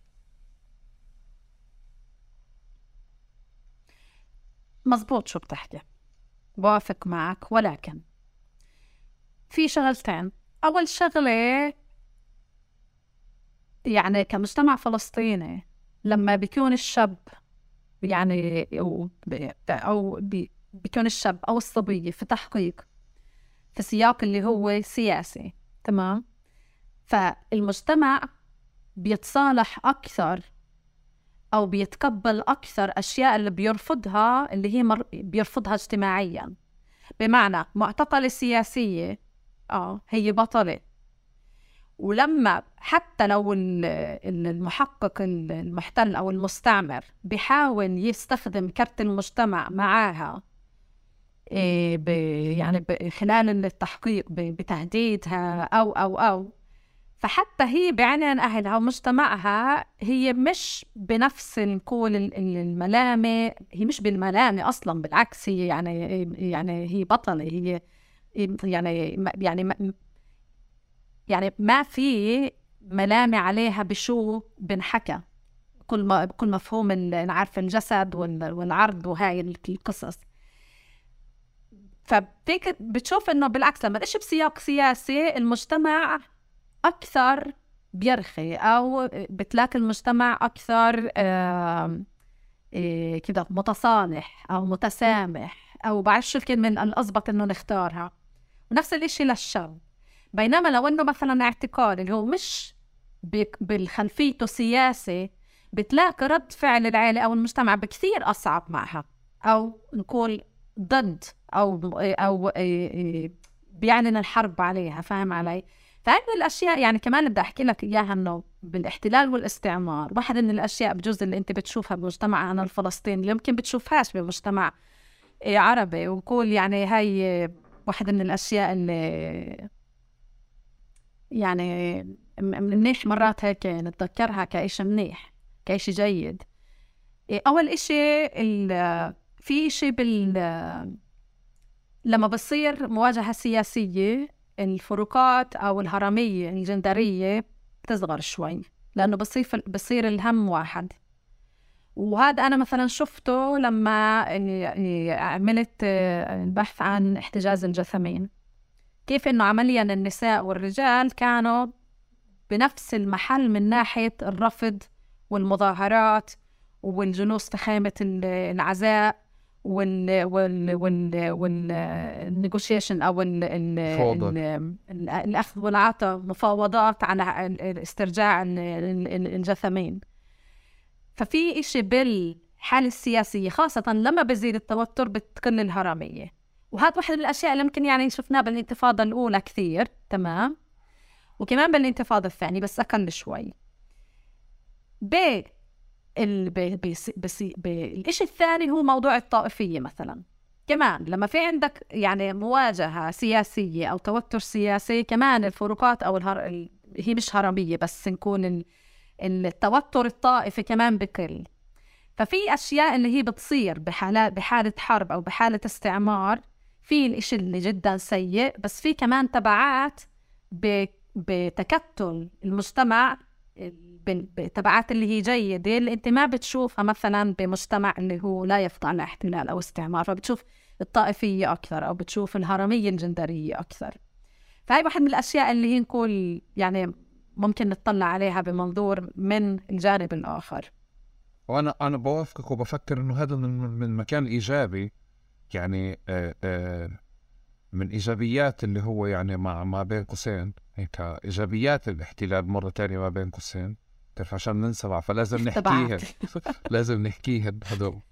بس آه آه لا منيح نحكيها ونتذكرهن لأنه إن شاء الله بيروح الاحتلال يوما ما ما نفقدش هاي الأشياء. لا لأنه أنا أنا مش بتعامل بس إنه في على مستوى آه إنه في الفوارق بتقل لأنه يعني إنه حتى في تعريف آخر بيطلع لشكل المجتمع في مواجهة الاحتلال باليوم يوم بشوفه إنه هذا هو اللي إحنا بدنا إياه يعني هيك بمعنى إنه الجميع بيكون عنده دور يعني مش الفكرة اللي هو فكرة إنه الكل لازم يكون في الخيمة بس في كل حدا بالأسرة بالعيلة بالمجتمع له دور, دور.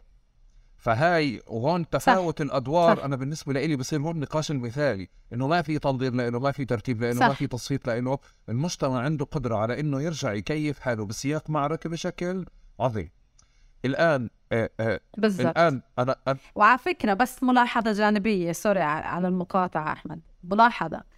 يعني يعني بسياق أو في قضية احتجاز الجثمين لما كانت إسرائيل تحاول تسترجع كل جثمان لحاله وتعمل مفاوضة مع كل عائله لحالها اللي هي هاي سياسة فرق تسد اللي هي دائما كانت تستخدم رد الفعل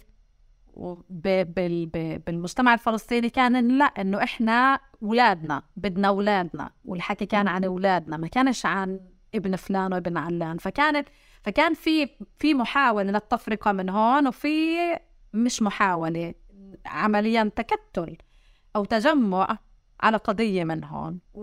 وتجمع اللي هو لغى يعني لغى إيه، إيه، مش نهائي طبعا ولكن كثير محى فروقات أو هرميات من ناحية نقول من ناحية طبعا الجندر إذا بدي أحكي. طيب.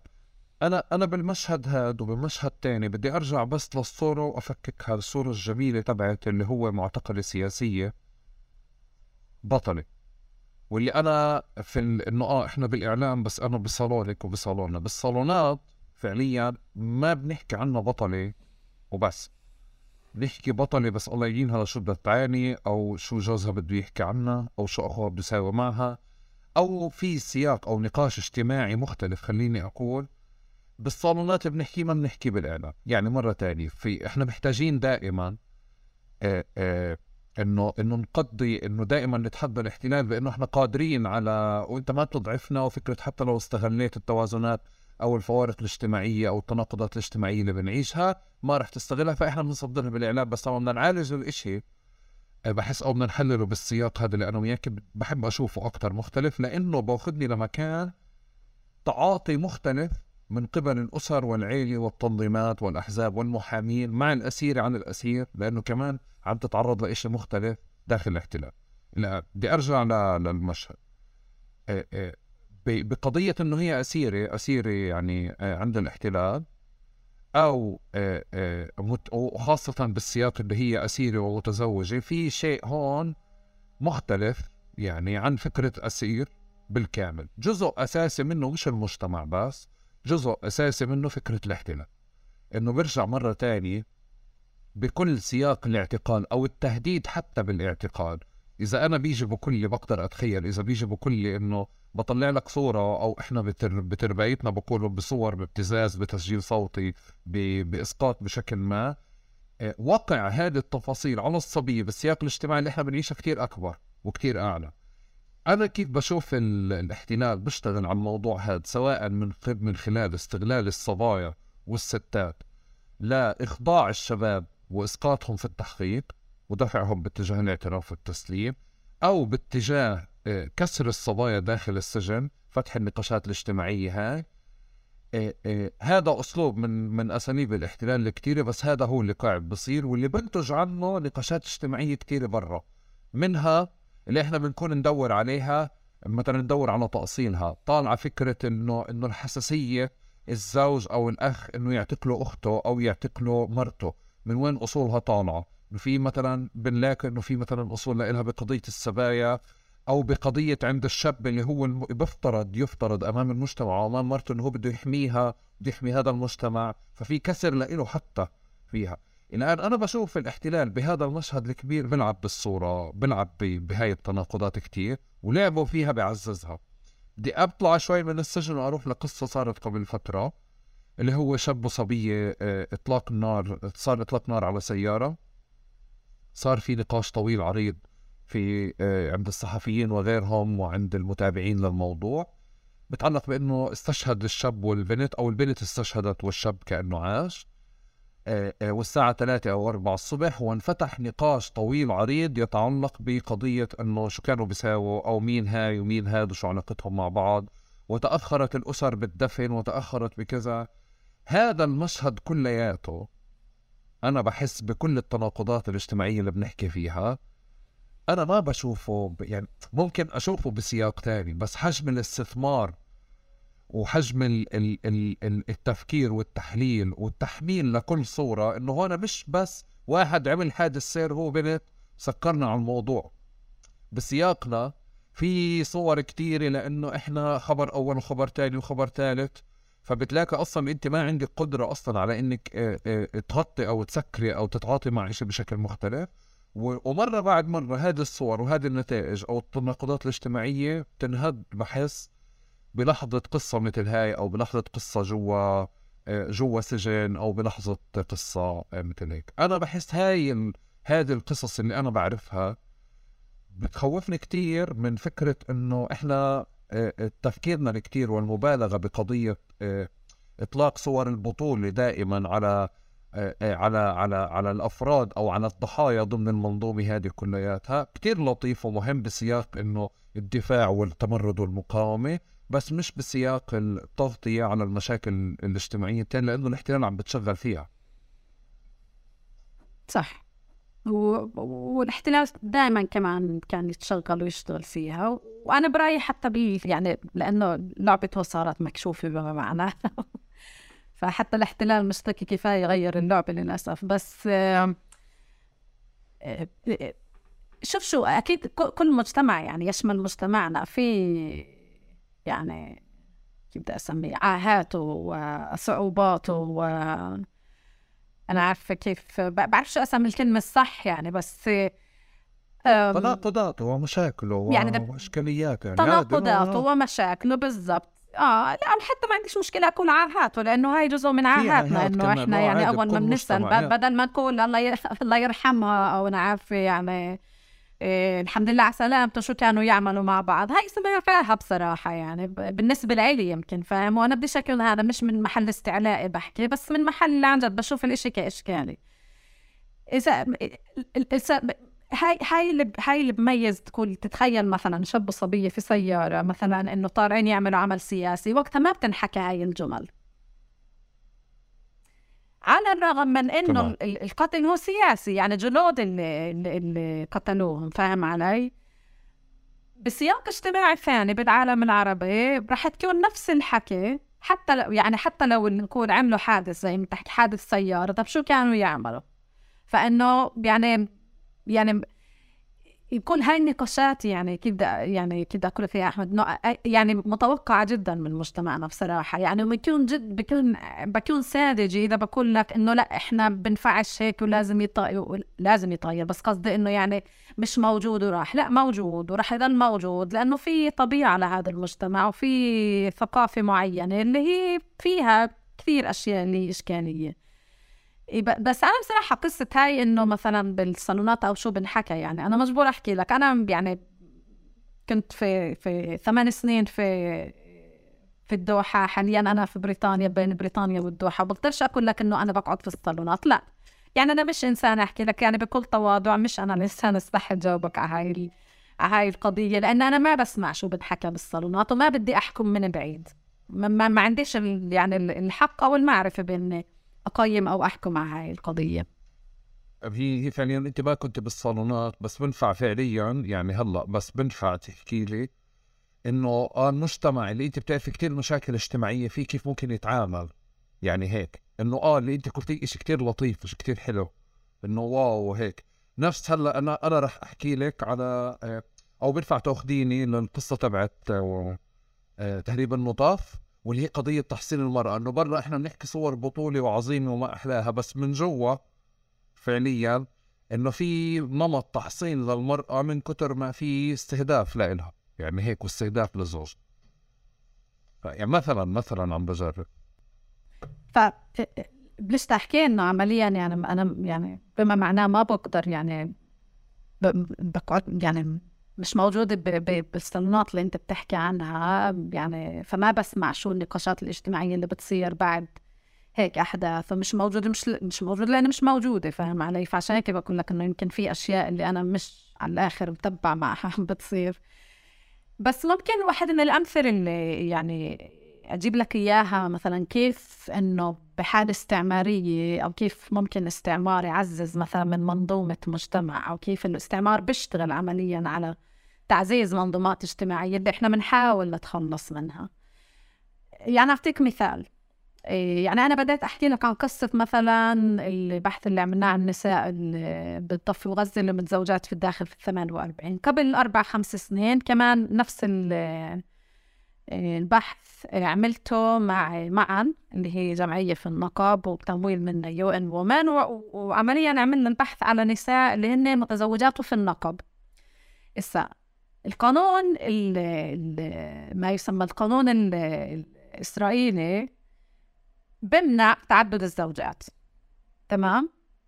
ولكن لحظة ما بتيجي امرأة من الضفة أو من غزة وبتكون موجودة وهم بيعرفوا إنها زوجة ثانية أو ثالثة وأحيانا رابعة تمام؟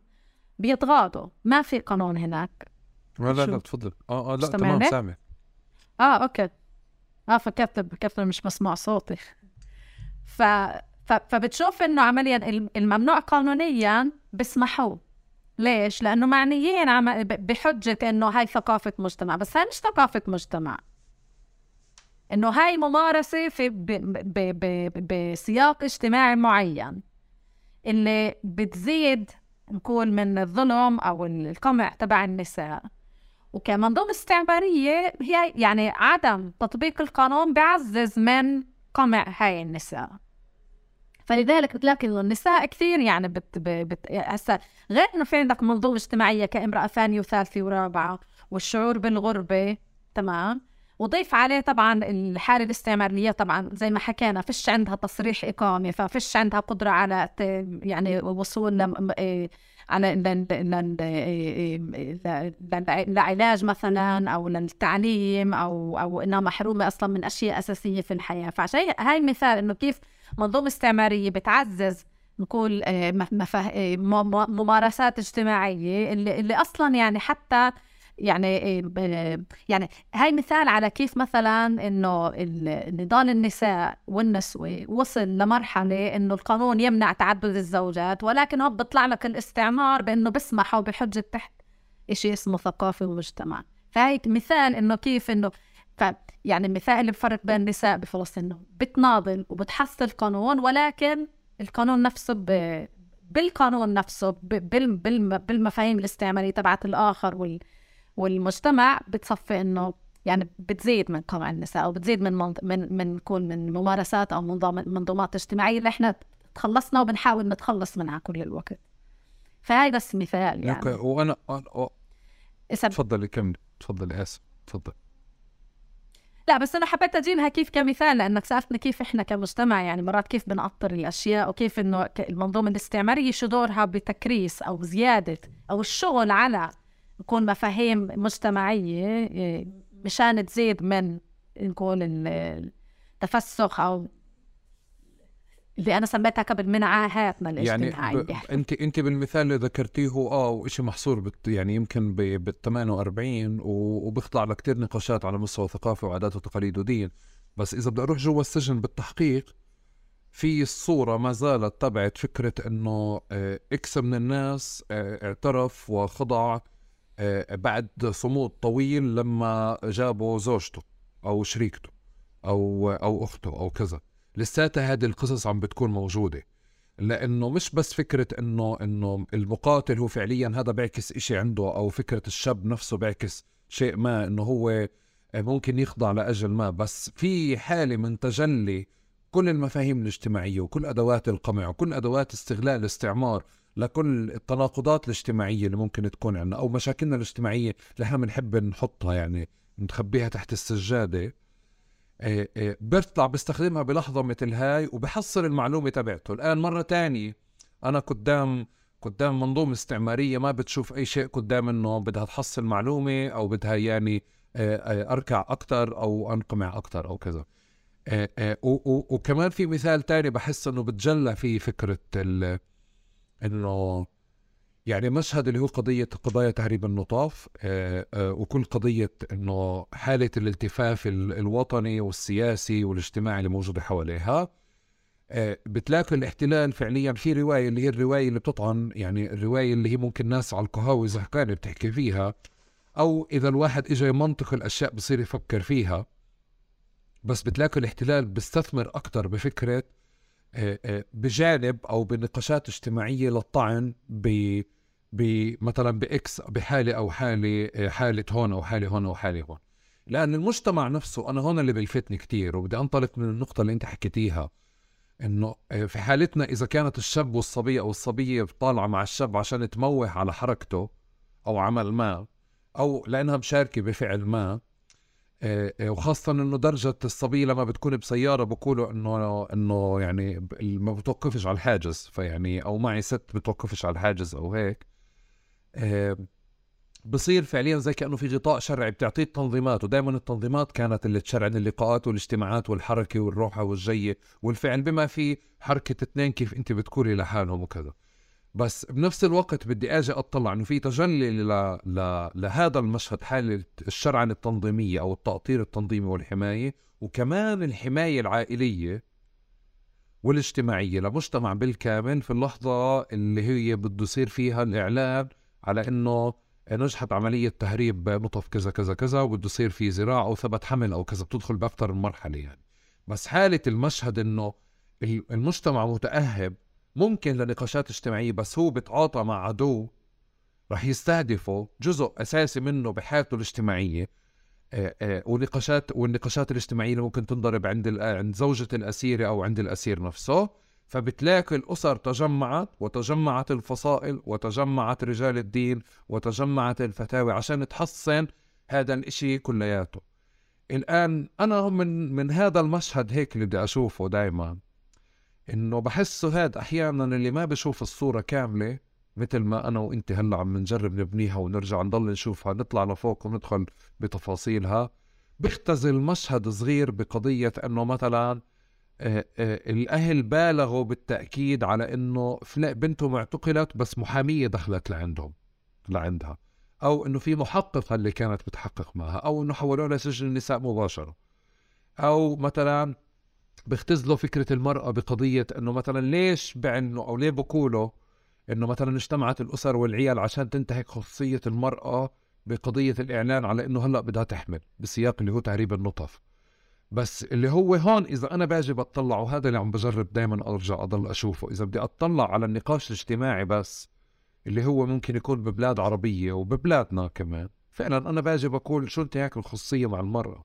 بس مع احتلال ومع عدو قاعد بتصرف بهذا الشكل إنه آه بحول المشكلة اللي أنا ممكن تكون هالقد عندي بعرف أتصرف معها هالقد لمشكلة كتير كبيرة آه، بتتطلب مني إني أجمع البلد كلها عشان أعلن حمل هو مش بسياق إعلان حمل صبية بقدر ما إنه بإعلان التصدي لروايات احتلال أو شبهات احتلال واعوانهم اللي موجودة في البلد.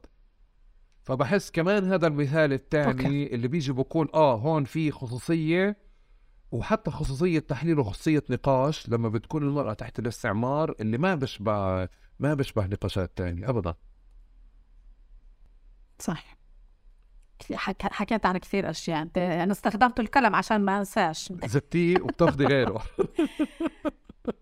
لا ما شوف شو آه نبدأ من عند حكاية الرجل الاحتلال بحاول يستخدم كرت نكون الأخت أو الزوجة لحتى يضغط عليه.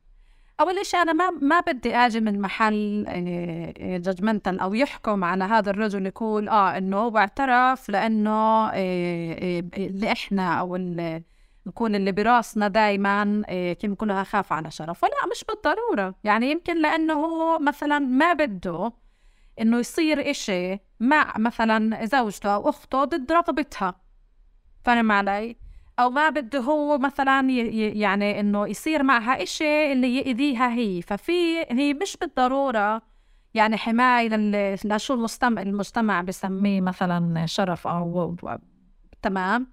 بس هو أكثر مو ما بده كمان إلها هي إلها يعني ما بده إشي ينفرض عليها هي اللي هي ما بدها إياه. هسا فيك تيجي تقول okay حتى لنفرض إنه إيه إيه بدها تزبط معنا نظرية إنه مثلا okay ال ال إيه الاحتلال بيستخدم هذا ال card تبع جسد المرأة ومش جسد المرأة. في شغلتين هون. أول إشي إنه هذا يعني أنا بتخيل إنه أكثر إشي عادي إنه إنسان يعني يكون في عنده موروثات ثقافية واجتماعية ودينية اللي بتكون بتتفاعل مع نكون السياق السياسي اللي هو موجود فيه واللي بتخليه هو بالآخر يقرر شو القرار اللي يعمله. يعني إحنا بالنهاية الإنسان هو إنسان. يعني مزبوط يعني يكون الإنسان المعتقل عنده قدرة على التحمل اللي هي أكبر بكثير من إنسان عادي. ولكن كمان في حد لقديش هذا الإنسان بيقدر يتحمل. يعني بالنهاية بضل إنسان إنسان اللي في عنده أوكي في نضاله السياسي بس في كمان في عيلته في في ثقافته في مجتمعه في دينه كلها مع بعض. هاي هي بتعمله شو هو. فبشوف إنه طبيعي إنه الناس يعني بالآخر تتأثر وتوصل لمرحلة تتخذ قرار معين بسبب هذا الضغط اللي بيعمله الاحتلال. هسا نروح للاحتلال. هذا الكرت يمكن يوما ما كان يلعب أكثر. اليوم بتهيألي بعد عشرات السنين من يعني مزبوط إنه الاحتلال له ممارساته بس إحنا كمجتمع كمان من التجربة مع هذا نكون الكيان أو مع هذا الاحتلال تعلمنا كثير أشياء عنه. وطورنا كثير مهارات بأنه كيف يكون عندنا نوع من الليونة الاجتماعية بالأشياء. بمعنى أنه يعني المجتمع زي ما حكيت لك قبل في يتصالح ويتسامح مع الكرت هذا اللي بيلعبه الاحتلال لأنه الخلفية تبعته سياسية. فما بتشوف إنه المجتمع بلوم أو بعيب أو أو قصة هاي إنه بصير في فتاوى أو التمام اجتماعي. أنا بشوفه بصراحة في إشي اللي هو يعني كمان في جانب إيجابي فيه إنه بتلاقي إن المجتمع بيلتم ليدعم. كمان مرة بنحكي عن نوع من تكتل اجتماعي في مواجهة الإشي السياسي هذا هذا قصدت بس للتأكيد هذا ما شيء سيء. بس إنه لا أكيد لا أكيد. أنا بحكي لك من وجهة نظري آه أنا آه. فاهم علي. يعني فأنا بشوفه بصراحة إيش اللي هو مش يعني آه، بيضعف آه، أو تعال نقول بي أو بكرس آه، نكون قمع أو منظومة أبوية أو أو أكيد في جوانب أبوية تمام؟ ما اختلفنا بهذا الموضوع. بس الأبوية يا عمي موجودة في كل محل بالعالم وإله تجليات و وتعبيرات مختلفة. فعنا مثلا بالسياق اللي إحنا موجودين فيه في له تجليات وتعبيرات بطريقة معينة. هسا لما هاي التعبيرات في إلها نقول آه إسقاطات اللي هي إيجابية حياة النساء فليش لا؟ ما إحنا جزء من سياق يعني ما بنقدر ننسلخ نهائي عن الموروثات الثقافية والاجتماعية. بس اللحظة اللي بتصير هاي التبعات سيئة وتبعات اللي هي أكيد أقول لك يعني بت إيه، ب... يعني تخنق النساء أو بتمنعها من إنها توصل أو تعمل شو بدها. فوقتها إنه بصير okay كيف هاي الموروثات بدنا نخفف منها أو كيف بدنا نشيلها أو نلغيها؟ ف... فهي بدي أقول إنه okay مزبوط في فتاوى وفي نكون التمام اجتماعي بس أنا بشوفه كإشي اللي هو بحاول وكأنه دعم المرأة ضد ادعاءات الاحتلال. واللي هو إشي أنا بشوفه جيد. هسا بتهريب النطف إذا بدنا نرجع لتهريب النطف. أنا يعني في يعني دراسة عن تجربة خمس نساء بغزة. ما نشرتها بصراحة ولكن واحدة من الأشياء اللي أنا شفتها. وأنا كمان يعني ب يعني ب بكل تواضع بحكي لك. ما نشرتها لأنه أنا مش مش عايشة بغزة وما حسيتش إنه أنا كفؤة كفاية إني أكتب في موضوع اللي أنا مش عايشته زي ما هو. يعني مزبوط إنه مقابلات مع نساء وإشي بس هذا ما بكفي عشان إنك تتعلم أو تفهم على شو بصير مع النساء. ولكن في إشي كان مهم اللي اللي شايفته يعني ذو صلة بالنقاش اللي إحنا بنعمله. إنه في يعني أحيانا كانت لما النساء الزوج يسجن وهي تبقى مثلا ساكنة في البيت ولحالها ومن غير أولاد بصير النق... بالعيلة النقاش هل تظلها عايشة في هذا البيت مثلا؟ ولا إنه تطلع من البيت مشان يجوزوا الأخ الأصغر ويعيش هو مرته الجديدة وعيلته في هذا البيت وهي تستنى الزوج عند الأهل. فكثير مرات كان تهريب النطف للنساء هو في مواجهة مش بس السياسي وإنما الاجتماعي كمان. وكان بالنسبة لإلها لما بصير عندها بنت أو ولد وفي حالات توائم كمان إنه هذا قوة اجتماعية في مقاومة أنا عارفة ممارسات اجتماعية في حال غياب الزوج في السجن. فهاي ممكن هاي واحدة من الأشياء اللي كيف أنت بتقولها إنه يعني ممكن مرات المجتمع يكون مجحف كمان بحق النساء. هاي واحدة من التعبيرات تبعتها. بس طبعا أنا بحكي عن خمس نساء فإنه ما بقدر أعمم بس هذا كمان صوت اللي مش غلط نسمعه شوي. أنا أنا بتفق معك بس أنت بتعرف المشكلة هي مش مع المجتمع. المشكلة مع يمكن جانب كبير من النخب تبعتنا اللي أنا عن جد بسهاد بحتار بستفزوني أحيانا إنه مكسلين تشتغلوا يعني مكسلين تدوروا وتسالوا أكثر إنه كيف يعني في حدا بوصل مثلا بحب يختزل فكرة تهريب النطف بقضية إنه في فلان فرضا؟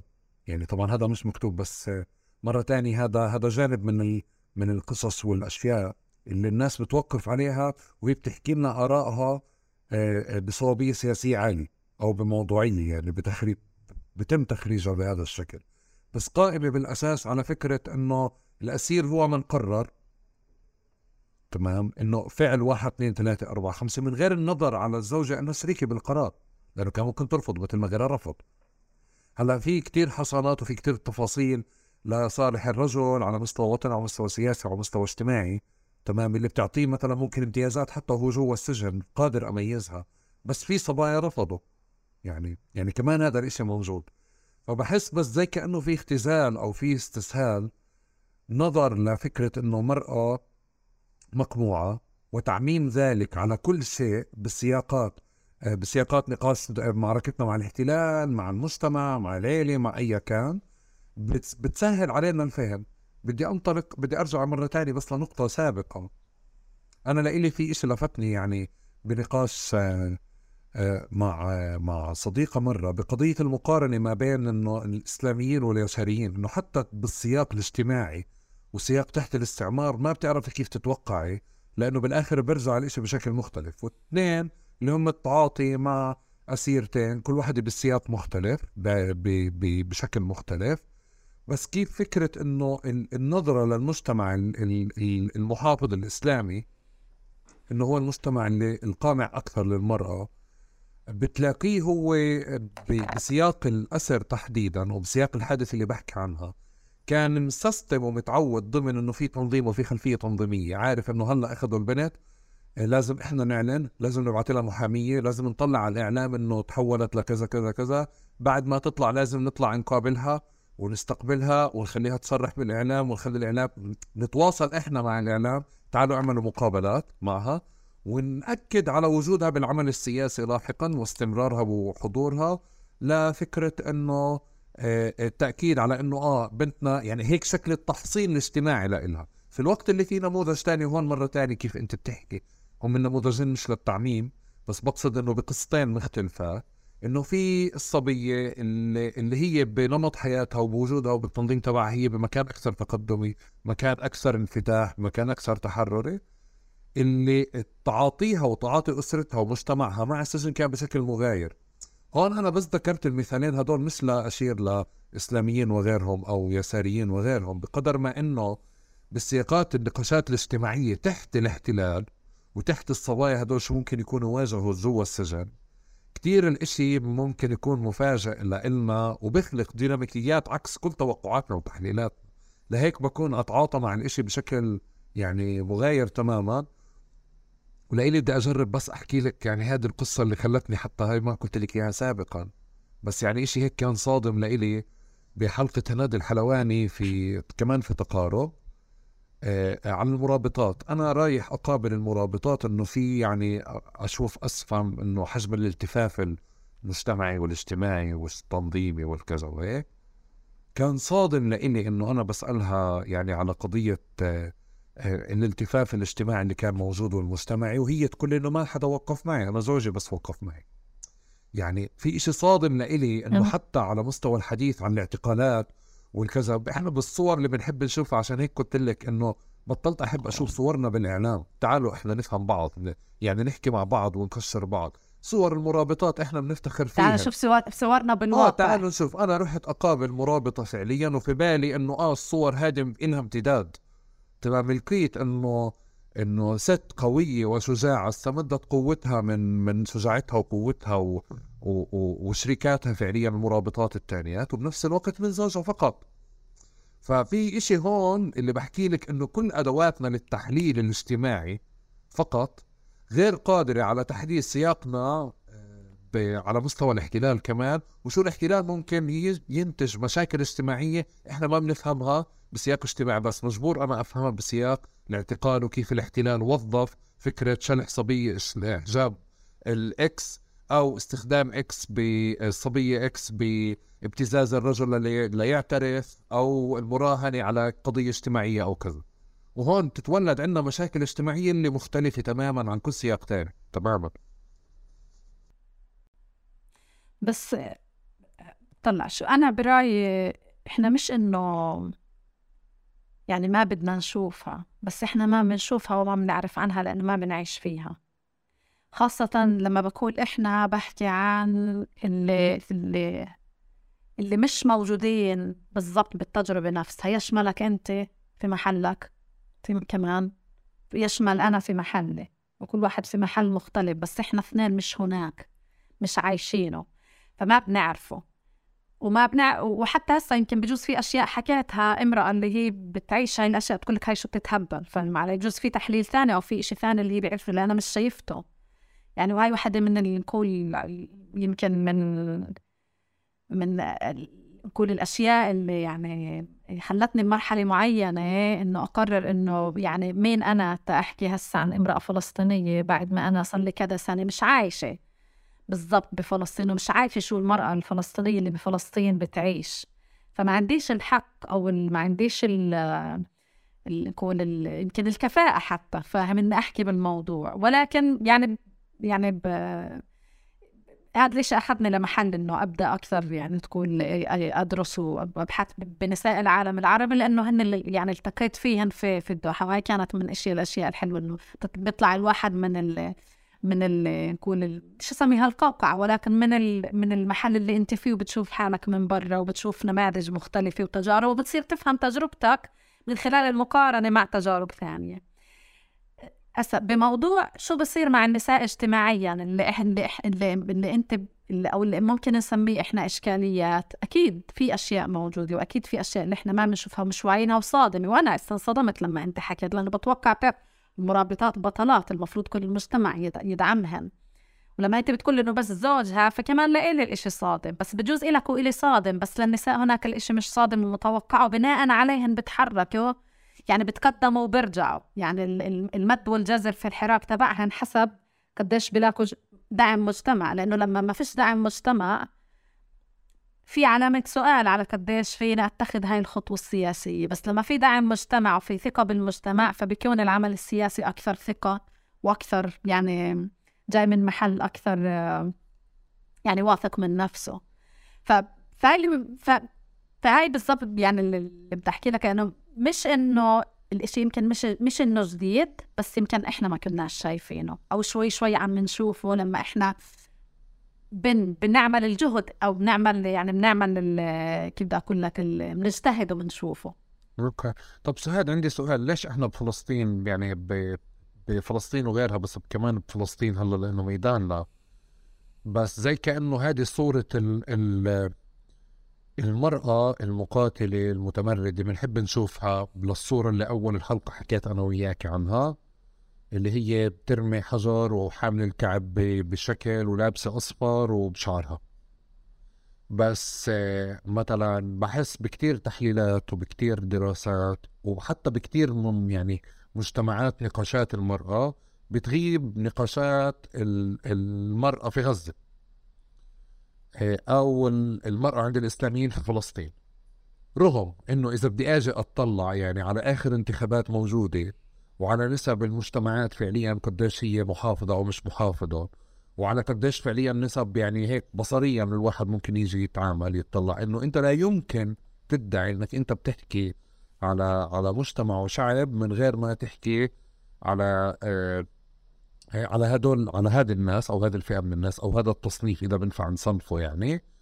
ولما بدي آجي أحكي على قضية المرأة بفلسطين ما بعرف ليه صراحة بنسمعش عن غزة. هلا في حصار وفي مش قادرين نوصل نعمل فيه دوار وعمل ميداني. بس كمان اليوم في شكل تواصل بخليك تكوني في كشمير وانت موجودة بفلسطين وتعملي دراسة مشتركة مع حدا هناك يعني وتعمليها. بس آه في إشي اللي أنا بقوله على مستوى الصورة هذا امتداد لإشي سابق أنا ما بعرفه ولا إشي حديث. آه بحب أسمع أكتر منك يعني إنه هذا الإشي الفج لإلي. بنقاش كتير مع الصبايا أو مع الس... برا فلسطين بفهمه. يعني بفهم سياقاته. بس بفلسطين أنا بقدرش أفهم حدا لسه بيتعامل أو بتطلع مع إنه المرأة محجبة يعني مقموعة أو إنه نساء حماس مقموعات أو نساء غزة مقموعات يعني وبس. مش قادر يعني. وبطعن قدامي ما بعرف إذا معي حق. بس أنا يعني عم بكون كتير واضح معك. مش معك بس واضح يعني. واضح إنه إحنا قدام كتير عم بسمعونا وبشوفونا بس فكرة أنا ما بقدر أشوف اللي قدامي موضوعي بالبحث أو بالنقاش أو بالتحليل لما هو مختزل الصور بهذه صورة الكعب والأصفر والشعر والكذا. لا مظبوط مية بالمية. بس هي كانت هاي الصورة تعود لفترة اللي حتى يعني نسبة النساء مع حجاب كانت أقل. يعني بالثمانينات ما كانت نسبة النساء المحجبة زي ما صارت في نص التسعينات ودول جاي. فيمكن هي كانت رمز أو بتمثل عدد كبير من النساء في هذيك الأيام. ولكن عودة لسؤالك واللي هو سؤال جدا صح وأنا واحد من الأشياء اللي يعني عيوبنا للأسف. إنه آه يشمل عيبي أنا تمام؟ بس بس هذا بدل قديش المجتمع حفر براسي وأنا نفسي حتى تأثرت فيه. نفس النهار اللي آه، تم الإفراج فيه عن عهد التميمة تتذكر؟ تم الإفراج عن كمان صبية محجبة. وبدي ألوم نفسي ملامة كثير كبيرة ويعيب الشم علي اللي أنا نسيت اسمها. يعني هاي بحكيها بشكل مباشر. اللي كان بس أبوها يستناها برا. بعرفش بنفس اليوم ولا ثاني يوم بس كان إشي يعني إيه، كثير صعب. ف فهاي الصورة هاي اللي إحنا إيه، يعني ك ك من علل اللي بدي أسميها العلمانيين أو بعرف شو بتسميهم أنت اليساريين أو اللي بعرفش إيش إنه إنه في عندنا إشكالية معينة بإنه يعني نطلع على المرأة المحجبة كبطلة أو نشوف المرأة اللي مع حجاب مقموعه لا مش مزبوط على فكرة وهذا يعني كيف كيف أنت مش بس اختزال أنا برأيي آه، في يعني هو نفسه عمل آه، آه، هو بعد شو أسميه يعني هو عنصري هو يعني استعلائي هو يعني قامع سي قمع سياسي يعني بكل المصطلحات اللي تصلح بتزبط عليه لأنه هاي هاي يعني حكيت قبل عن عاهات وهاي كمان كمان عاهة يعني موجودة.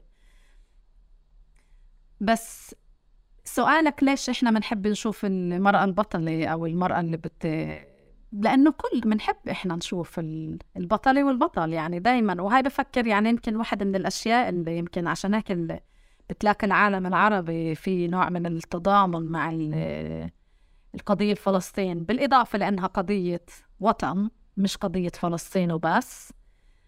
إيه بس هي كمان الفلسطيني البطل اللي أو الفلسطينية البطلة هو كأنه إيش اللي كل عربي كأنه يعني يطمح له أو بحب يشوفه. حتى أنت حكيت عن السينما قبل تعال نرجع للسينما. يعني إحنا بنحب نشوف الأبطال بالسينما. يعني حتى مرات السينما بتلعب فينا إنه حتى لو البطل بشوي بحب بخ... أشوف أبطال فاهم آه بس ب... ب... بنحب نشوف أبطال بس أنا كنت بناقشك بشكل البطل. يعني بمعنى مثلا ما بتك... أنت ما في تصنيف لفكرة إنه هدول على مستوى الشباب على مستوى صورة الأبطال إنه إسلاميين أو غير إسلاميين تمام؟ بتلاقي عموم فلسطين قاعدة بتقول أبو عبيدة فك زر القميص ولا فتح الزر الفوقاني يعني بخطاب ولا بكذا تمام؟ وبتلاقي هيك حالي في نقاش عام إنه حتى إبراز لفكرة إنه يعني آه، من غير الإسلاميين اللي بيحبوش الإسلاميين بأي سياق بس بيحبوا صورة البطل الإسلامي تمام؟ اللي هو أبو عبيدة فتح الزر الفوقاني هي بنساش يعني هذه بهذه الصور. بس على مستوى مرأة على مستوى التحليل وعلى مستوى نقاش وعلى مستوى كثير أشياء وبدي آخذ بس معلش عشان مجالك اللي هو مساحة البحث أكثر آه، لأنه بالأخبار وبالصحافة وبالسياسة وبالنشاط واضح لي ليه حدا ممكن يعني مثلا صور عهد التميم وأنا بظن إنها ظلمت أصلا والناس ظلمت حالها لأنه عهد التميم في لها سياق سنين مختلف تماما هي مش عشانها شقرة ولا بيضة ولا سخام البين في سياق مختلف لا تماما. لا أكيد لا لا. بس بس أكيد بجرب أكيد. لا بجرب. مش قصدي لا لا فاهم دقيق. فاهم إنه أنت مش هيك قصدك. ما فهم. لا أوكي. أنا فاهم أنت شو قصدك. أنا عم بأكد على شيء نقاش كان وقتها موجود كل فترة وفترة برجع بنتكاش إنه هذا الحوار اللي بيني وبينك بمعزل عنه بس مرة تانية بدي أرجع لصورة الصبية آه، صور الصبايا أو الستات الاسلاميات أو من المجتمع الإسلامي. لا يتم النظر آه، أو أخذهم بعين الاعتبار بكثير دراسات وكثير أبحاث تخص المرأة في فلسطين. يعني بهذا بهاي المساحة.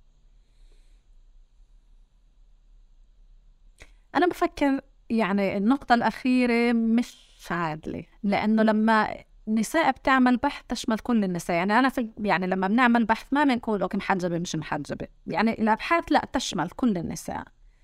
بس أنا بحكي عن التمثيل أو نكون التبجيل في العمل السياسي للنساء الفلسطينيات. بتلاقي في تبجيل أكثر تمام؟ أو نقول بتلاقي تبجيل أقل للنساء اللي المحجبات مقارنة بالنساء اللي مش محجبات. ف وهذا كان قصدي لما حكيت عن عهد. مش إنه أنا يعني مش فاهم السياق تبع عهد بس لا لا يعني ب... بس ك... كمثال بس كمثال اللي كان يعني صرخ كيف إحنا بنتعامل مع يعني مع مع تم... مع مع يكون آه، مناضلتين ب بشكلين مختلفين بسبب عهاتنا إحنا الموجودة عندنا وأنا وأنا بفكر هون بس يعني على فكرة تفضل على فكرة لا تمام تفضل لا ولا إيش تمام أنا أنا بحكي هذا الاشي لأنه كمان بفكر انه في اشي صار بالعشر سنين في حالة غزة تحديدا اللي في صور كان سهل علينا نبني عليها مثلا اذا حدا بيني صورة من 2006 و2007 ما قبل حصار آه، كتير أسهل إذا ما قبل الحروب كتير أسهل بس صار في متغيرات مرة تانية نتيجة الحرب ونتيجة فرضا على سبيل المثال منع منع أهالي الأسرى يعني في شكل قمع خاص بغزة وخاص بمجتمع بمجتمع حماس أو مجتمع الإسلاميين في غزة تحديدا اللي طلع كمان قصص اجتماعية أشياء ممكن نقول تبعات منها يعني مرة تانية بين قوسين إيجابية وأشياء تانية سلبية. أدواتنا للتحليل بسياق تاني ما بتساعدنا هناك وصورنا النمطية اللي إحنا بانينها تسقط هناك فعشان هيك أنا بجرب أكون صح. حتى على مستوى تكامل وأنا بالنسبة لي ما بتعامل مع الإعلام مفصول عن الإعداد والبحث والنشاط السياسي لأنه بالآخر هم يعني بيأثروا على بعض بس لي في حالة من على مستوى سياسي على مستوى اجتماعي على مستوى ثقافي على مستوى بكثير ميادين تتحد باختزال صورة المرأة المرأة غير المحجبة المرأة اللي بعيدة عن الإسلاميين المرأة اللي بسياقها الاجتماعي عندها واحد اثنين ثلاثة أربعة خمسة من الصور. بدي أجرب أطلع من الإسلاميين وأشوف كمان اختزال صورة تانية. إنه أنا وإنت من أول الحلقة شفنا كيف إنه الاحتلال مثلا بحالة ال 48 بيشتغل على النساء بأكثر من شكل وعلى المجتمع بأكثر من شكل بما فيها الجريمة إنه بنميها. لأن إحنا ممكن نصحى بيوم نسمع إنه في خبر مقتل أربعة في اللد.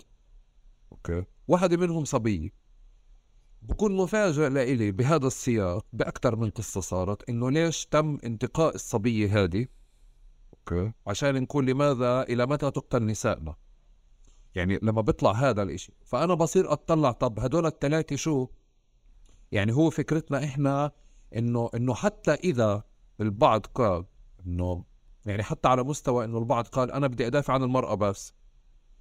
المرأة هون في إشي مش فكرة إنه في ذكر اللي قتلها فقط يعني اختزال الفكرة السبب بفكرة إنه في رجل اللي قتلها مش ضابطة مش قاعدة.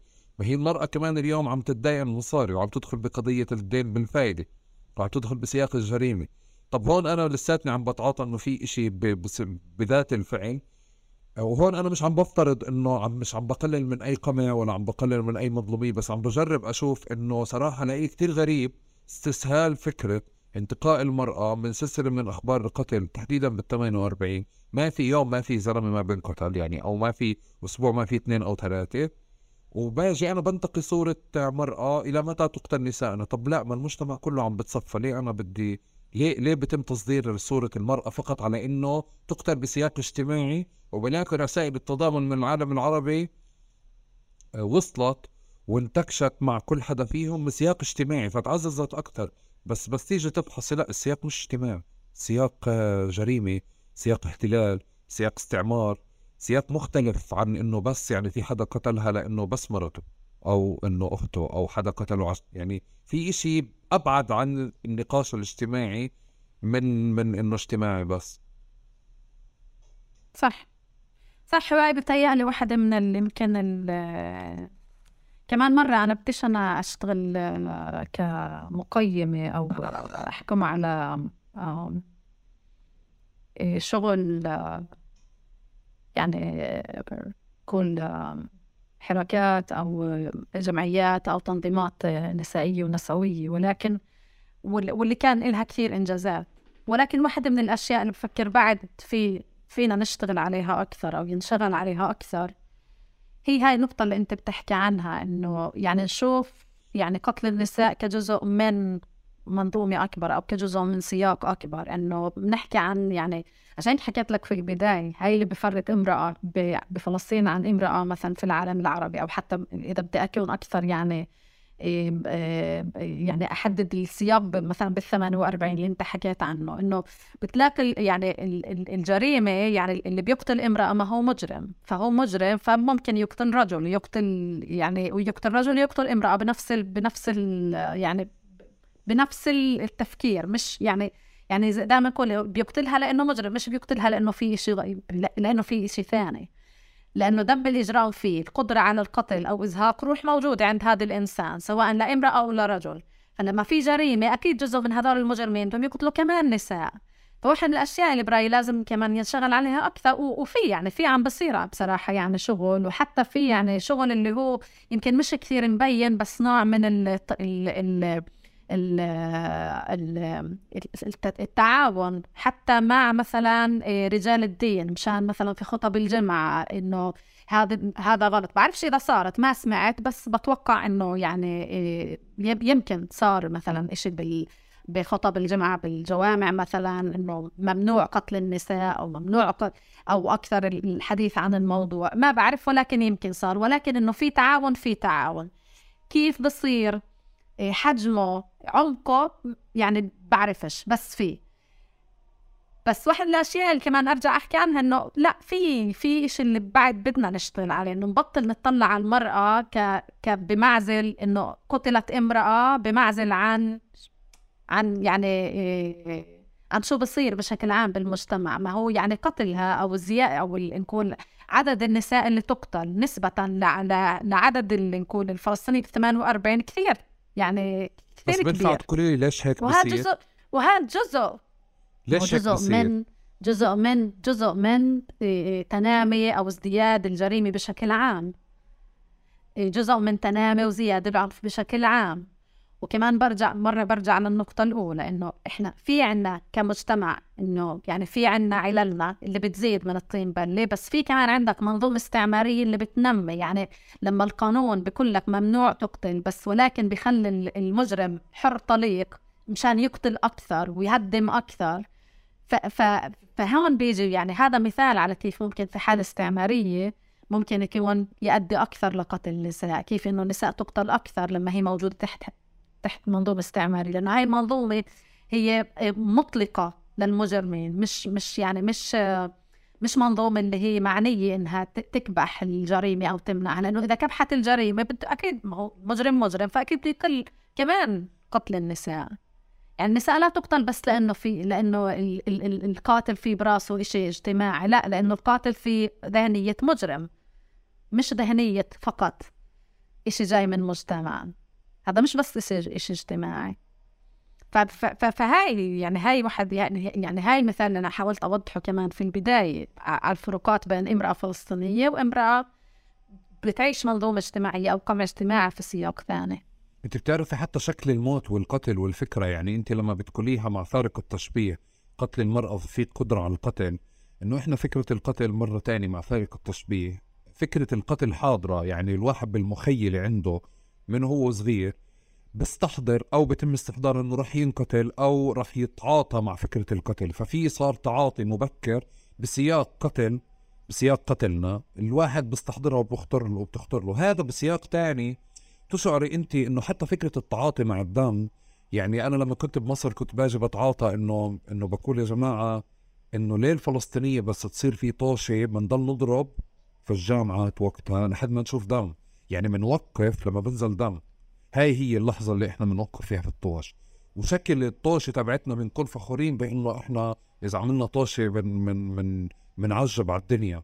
بس وقتها بتذكر كتير منيح انه إنه أنا بطلع يعني وقتها انقلبت الآية عندي إنه أنا بطلت فخور ب ب بالأداء تبعنا بالطوش لإنه أنا بطل عندي فكرة إنه تفاجأت بطوشتين. إحنا ليه بنوقف بس عند الدم؟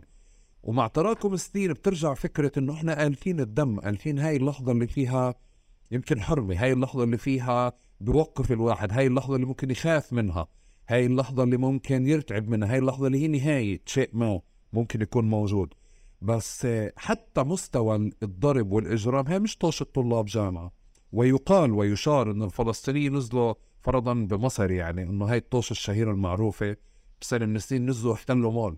يعني طوشة بلياردو نزلوا الفلسطينيين خلصوا الملف بشكل مغاير يعني. فبيجب بتعامل مع فكرة العنف. بعرفهاش. آه ما بتعرفي يعني هي إذا إذا في حدا كان دارس بمصر أو بيعرف عنها بيعرفوا عن عن مشكلة حتى على مستوى الطلاب. وأنا بحكي لك هون ما بعد الانتفاضة الثانية الجيل اللي طلع من الانتفاضة الثانية وطلع لما صارت مشكلة بلياردو احتل المول اللي فيه البلياردو يعني هيك صار المشكلة. بهذا ال... والفزعة وشكل الهجوم وشكل الكذا هذا كله طالع من سياق يعني حرب اللي أنا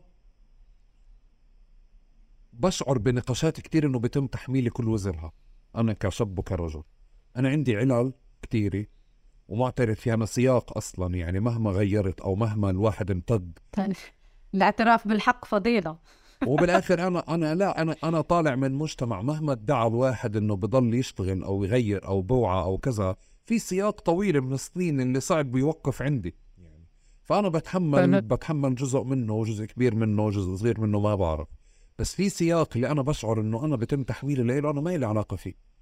يعني أنا أصلا ما اخترت كل ما يتعلق بالحرب بالرغم حتى لو إني أنا ما استخدمت ذاته يتعلق بإسرائيل يتعلق بالاحتلال يتعلق بالقتال يتعلق بالعنف يتعلق ب بالسلطة يتعلق ب... ب... بأي سياقات هذه اللي أنت بتحكيها آه، مش آه، مش أنا اللي اخترتها وبرجع هون للصورة السابقة اللي كنت بحكي لك عنها إنه آه، انتبهت لإنه أنا بس تغربت وصرت أتعاطى مع مع مع ناس من جيلي بالجامعات اللحظة تبعت كسر الباب وطلع لبرا وكسر كلمة أبوها وامه مختلفة العوالم بعدها مختلفة تماما. للحظة كانت لإنه لحظة فخر إنه إحنا زلام ورجولة مبكرة وهيك وأنتم الفلسطينية أحسن ناس وأجدع ناس وكذا. بس بعدها لما الواحد بيصير يميز الباكج أو الحمولة الكبيرة اللي إجت معها بصير يقول لا هون في إشي أنا ما بدي يعني ما بدفع بس أتعاطى معه بمصدر فخر بس. وبنفس الوقت حجم تحميل ال ال ال ال الطفل اللي راح يطلع بكرة أو الولد اللي راح يطلع بكرة أو راح نضل نطلع دائما في حدا راح يطلع حجم تحميله لمشاكل لما برجع على البيت اللي هو كمان مرة تانية عم بيعمل قمع على إمه على أخته على على ايا كان بس حجم تحميله للقمع كتير أكبر من من من من لحظته. الآن إذا بطلع عليه بس بسياق اجتماعي بشوف إنه أنا بدي حمله الحمولة كلياتها. بس أنا بحس صراحة على مستوى تحليل وعلى مستوى يعني آه كتير إنه كتير التفكير بمشاكل مجتمعنا كيف بدنا نحلها ما بحس إنه إنه هذا إشي عادل. وهون أنا برجع يعني وبحب يعني بختم بآخر سؤال كنت بحب أفكر فيه معك اللي هو كل فكرة إنه بسياق ال ال الف... الذكورة والذكر والأنثى والمرأة والرجل بسياق مجتمع تحديدا المجتمع الفلسطيني تحت استعمار بالسياق اللي إحنا مشينا فيه كلياته اللي فيه تعزيز لفكرة الرجولة والذكورة على حساب أكثر من صور تانية وقمع المرأة واستخدامها لقمع الرجل. يعني هيك. آه، برجعني لصورة كتير آه، موجودة اللي هي فكرة إنه الحرب هي آه، فعل فعل ذكوري بسياقنا. أنا في ناس بتقول لا مش بالضرورة بس إحنا بسياقنا الفلسطيني الذكور اللي موجودين فيه. وتحت هذا الإشي بنتج عنه مشاكل كثيرة بس بالأساس أنا بحمل جزء كبير منها أو جزء منها للشباب اللي موجودين بس هم بالأساس بترجع لمصدر المشكلة الأساس. و و ومن غير الإيمان بهذا الشكل أنا بحس ما في يعني آه، ما في صورة بتطلع كاملة أو ما في ما في تفكير بيطلع كامل. يعني وانت تحكي عن يعني الحرب أو الحالة اللي إحنا بنعيشها. طب ليش يعني شو شو بفرق هسه لما بتطلع مثلا على حرب روسيا على أوكرانيا؟ طب ما كلهم رجال برضه والنساء في إلها أدوار أنت حكيت قبل عن أدوار. بمعنى يعني إيه، حضور الرجل في سياق حرب يعني هذا ممكن تكون عنه قاطع للثقافات والحضارات والأديان وال وال وال. بس أنا مش روسيا مش مش فلسطيني فقط؟ آه بس اختلفناش. بس, بس أنت مش, بس أنت جزء من هذا العالم. لا فاهمة واضح إنه أنا مش روسيا وأوكرانيا بس اللي بدي أحكيه إنه يعني هذا مش إشي اللي هو يعني غريب أو إشي اللي هو يعني بميزني كمجتمع فلسطيني أو إنه يعني إيه هذا اللي هو بخلق تعال نكون مش أنت حكيت هيك بس أنا بأكد إنه هذا يعني أنا ما بشوفه كإشي اللي هو يعني آه من آه كيف بدي أسميها؟ من عيوب تمام؟ الإشكاليات تبعت الموضوع إنه ليش بالانتفاضة الأولى كان في للنساء حضور أكبر؟ بالانتفاضة الثانية كان في حضور كثير أقل. لا كان موجود تمام ولحد اليوم موجود ولكن في كثير ديناميكيات وتغيرات سياسية اللي تشمل كمان كثير أشياء اللي صارت في بنود أوسلو واللي على فكرة في لها دور في شو بصير مع النساء اللي من غزة والضفة اللي بتزوجوا بيكونوا بال 48 اللي هي نقول همشت وحطت النساء بمحل هي ما بدها إياه. يعني نقول الإشي الإشكالي هو إذا الحضور أو عدم الحضور هو مفروض مش اختيار مش اختيار. يعني مثلا آه يعني في بسي يعني في بسياقات يعني مثلا أعطيك مثال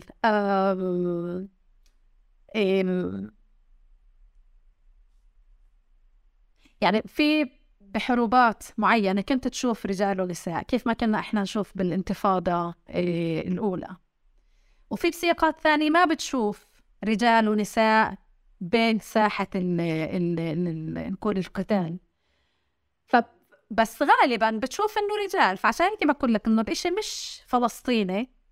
هذا إشي اللي هو يعني بعرف الشيء يعني كيف بعرفش كيف شو شو شو شو يعني كل الصفة اللي أعطيها. بس إنه هيك ال... هيك العالم. وأنا اللي بقول دائما إنه الذكورية موجودة في كل آه، بالضبط. إنه الذكورية موجودة في كل محل. إنه مش بس بالمجتمع العربي أو المجتمع الفلسطيني.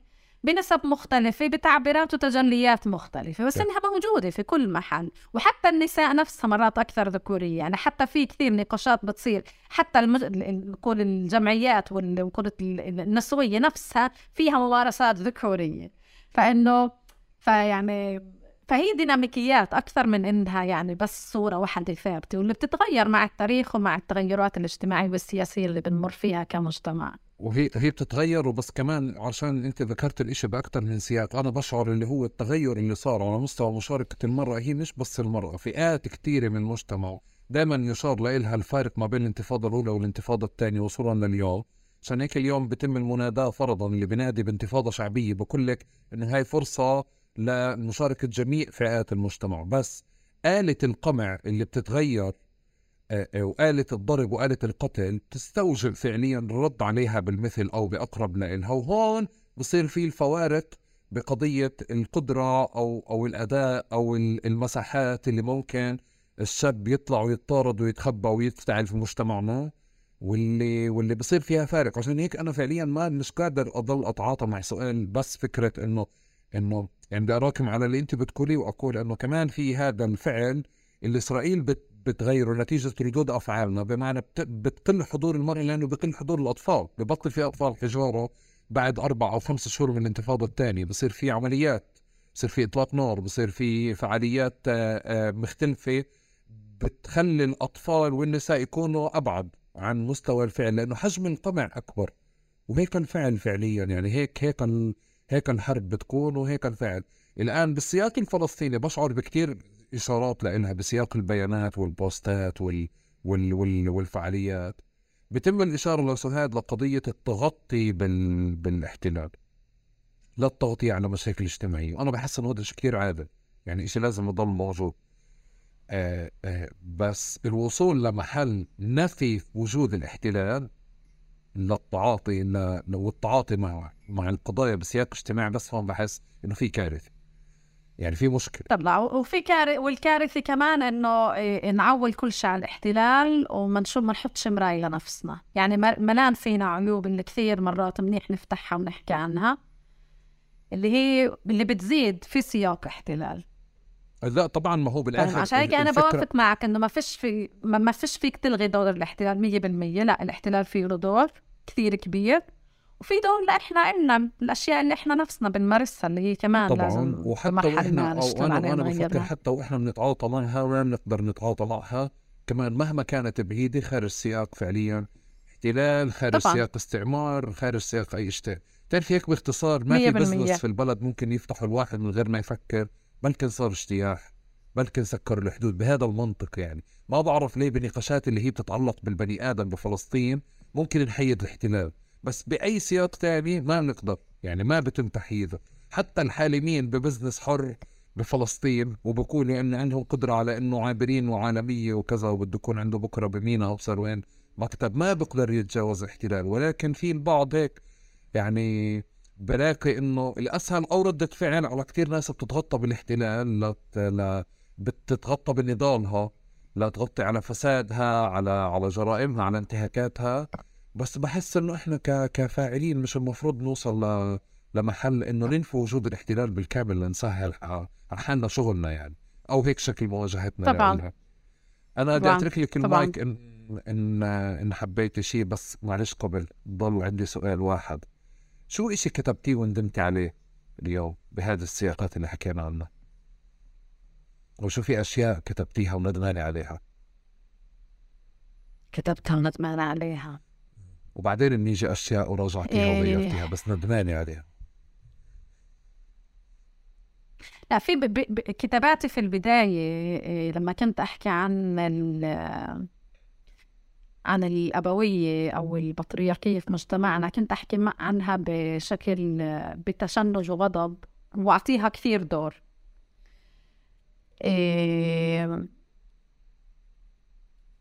بس شوي شوي مش إنه بطلت أشوفها أو إنه بالنسبة لي بطلت موجودة موجودة بس بنفس الوقت إنه في نوع من إيه، أشوفها بال يعني بحجمها. بمعنى إنه يعني إيه، okay في عندك الحالة الاستعمارية وفي عندك منظومة أبوية بس بنفس الوقت يعني إيه، ندمانة على شيء ما كت... okay تعرفي لك ندمانه على شيء ما كتبتوش مش على شيء كتبته. لا ما بتكتبش السؤال كملي بسؤالي معلش. لا ما هو اللي ما كتبتوش وندمانه عليه له علاقه على فكرة هذا الجانب الإعلامي اللي فيك تقعدي اللي تلعبي كتبته. بالاسئله شوي. لا ب... ب... تختار آه، السؤال طبعاً. برايحك هلا بتجي له وفكر فكر بس حالك انت يعني ارجعي لي لسؤالي وكملي. كنت عم بتجاوبي فيه أشياء كتبتيها وندمانه عليها. صح. يعني هيك. إيه، إنه كثير كنت أعطي ثقل لا أو كيف أحكي عن أبوية المجتمع. وما أشوف ما كنتش أقدر أشوف أو آه، آه، أعطي إيه، نقول الإشي الإيجابي في هاي الأبوية أو في هاي ال- البطريركية اللي موجودة في مجتمعنا. وهذا بخذني للسؤال عشو ندم شو ندمانه عشو ندمانه إنك ما كتبتيش أو شو ندمانه إني ما كتبتش؟ عندنا ميول إحنا يعني بالمجتمع الفلسطيني وبالذات ال- الكتابات النسوية بنحب يعني هيك نندب والضحية وال بتشوفش حدا بكتب عن أنا عارفة أو وحدة بتكتب عن إيه أنا عارفة ال أو يمكن كتبوا أنا ما بعرف عشان يعني عشان العدل العدل بالموضوع. يمكن أنا ما بعرف ولكن والله إذا حدا بيعرف يقول إيه إنه يعني دعم أو ال ال أو ال ال نقول ال- المساندة أو ال- الحب أو الأمل اللي كنساء استمدناه من إبوتنا أزواجنا إخوتنا. بشكل واضح إنه أمهاتنا وخواتنا وكذا موجود وهذا بينكتب عنه تمام؟ بس أنا بحكي عن هذا الموضوع لأنه ما بينكتب عنه وفي عندنا مرات نوع من خوف من إنه نعترف فيه. يمكن لأنه الإشي مرات بناقض شو بنكتب عن المجتمع تبع تبعنا كأبوي. فإنه في مش بدي أقول لك إنه أنا ندمانة على شيء كتبته بس إنه في شيء اللي أنا برأيي لازم الكتابات النسوية شوي كمان تعطيه حقه أو تعطيه نقول الكريدت. يعني إحنا بنطالب في في في, عدل وعدالة ومساواة بس بنفس الوقت فينا نوع من إجحاف في حق كل ال- الداعمين والداعمات وال- وال- والمساندين وبدي أخليها شوي بلسان المذكر إسا لأنه إحنا ما بنحكي عن دعم الرجال أو شو ال- الإشي المنيح اللي أخذته من أبوية مجتمعي يعني أنا بدي يعني بديت أحكي لك عن العيلة وحكيت لك يمكن يمكن في ناس بشوفوها إشي قبلي. بس بنظرة مختلفة أو بإعادة نقول النظر للمو- للموضوع بالعكس يعني في إشي بالعيلة أو ال- بال- بالعيلة الكبيرة والصغيرة اللي بيعطي نوع من ال- طبعا إذا عيلة داعمة تم- تمام؟ اللي بيعطي كثير يعني دعم وسند في الحياة وبيعطي الإنسان أو الإنسان شعور بالأمان. فإنه يعني ليش بنكتبش عن هاي الأشياء؟ أو ليش بنكتبش عن أشياء اللي فيها أمل يعني مثلا في كثير أشياء بتصير. حكيت قبل عن غزة. إيه قبل فترة طلع لي قبل كذا شهر يعني في مجموعة آه، شباب اللي, بطرت آه، أرجلهم آه، بسبب خلال مواجهات سياسية وبقنابل وكذا. وواحد منهم اسمه ناجي وحكى عن مبادرة اللي بداها من تجربة كثير صغيرة اللي هو كان عندهم بالساحة بعد ما بطرت رجله إنه شاف ال- الدراجة تبعت أخوه. فجرب شوي عليها وكان في عنده طبعا ال ال ال ال ال يعني كان قدر إنه يعني يتدرب على دراجة أخوه وحب الفكرة واشترى دراجة لإله وصار يطلع فيها بالشارع فصاروا كثير شباب ثانيين كمان مبتوري الأرجل شافوه وعملوا زي فريق الدراجات وعملوا فريق كرة قدم وحتى بيطلعوا بيلعبوا برا غزة مع فرق اللي في أوروبا فإنه كيف من فكرة صغيرة بتصير فكرة ملهمة وفكرة كبيرة. فإنه يعني كثير بحب نكتب عن الأمل عن الأشياء الحلوة اللي فينا لأني أنا بآمن طالما في أمل في قدرة على الحياة وفي قدرة على الاستمرار وفي قدرة على المقاومة وفي قدرة على إنه يضل في هذا الأمل. بس أنا برأيي الاحتلال بينجح إذا بينقتل فينا الأمل. بس طالما في أمل وكثير منيح نكتب عن الأمل نكتب عن الأشياء اللي عن جد تثير الأمل. فإنه يعني بندم إني ما كتبتش عن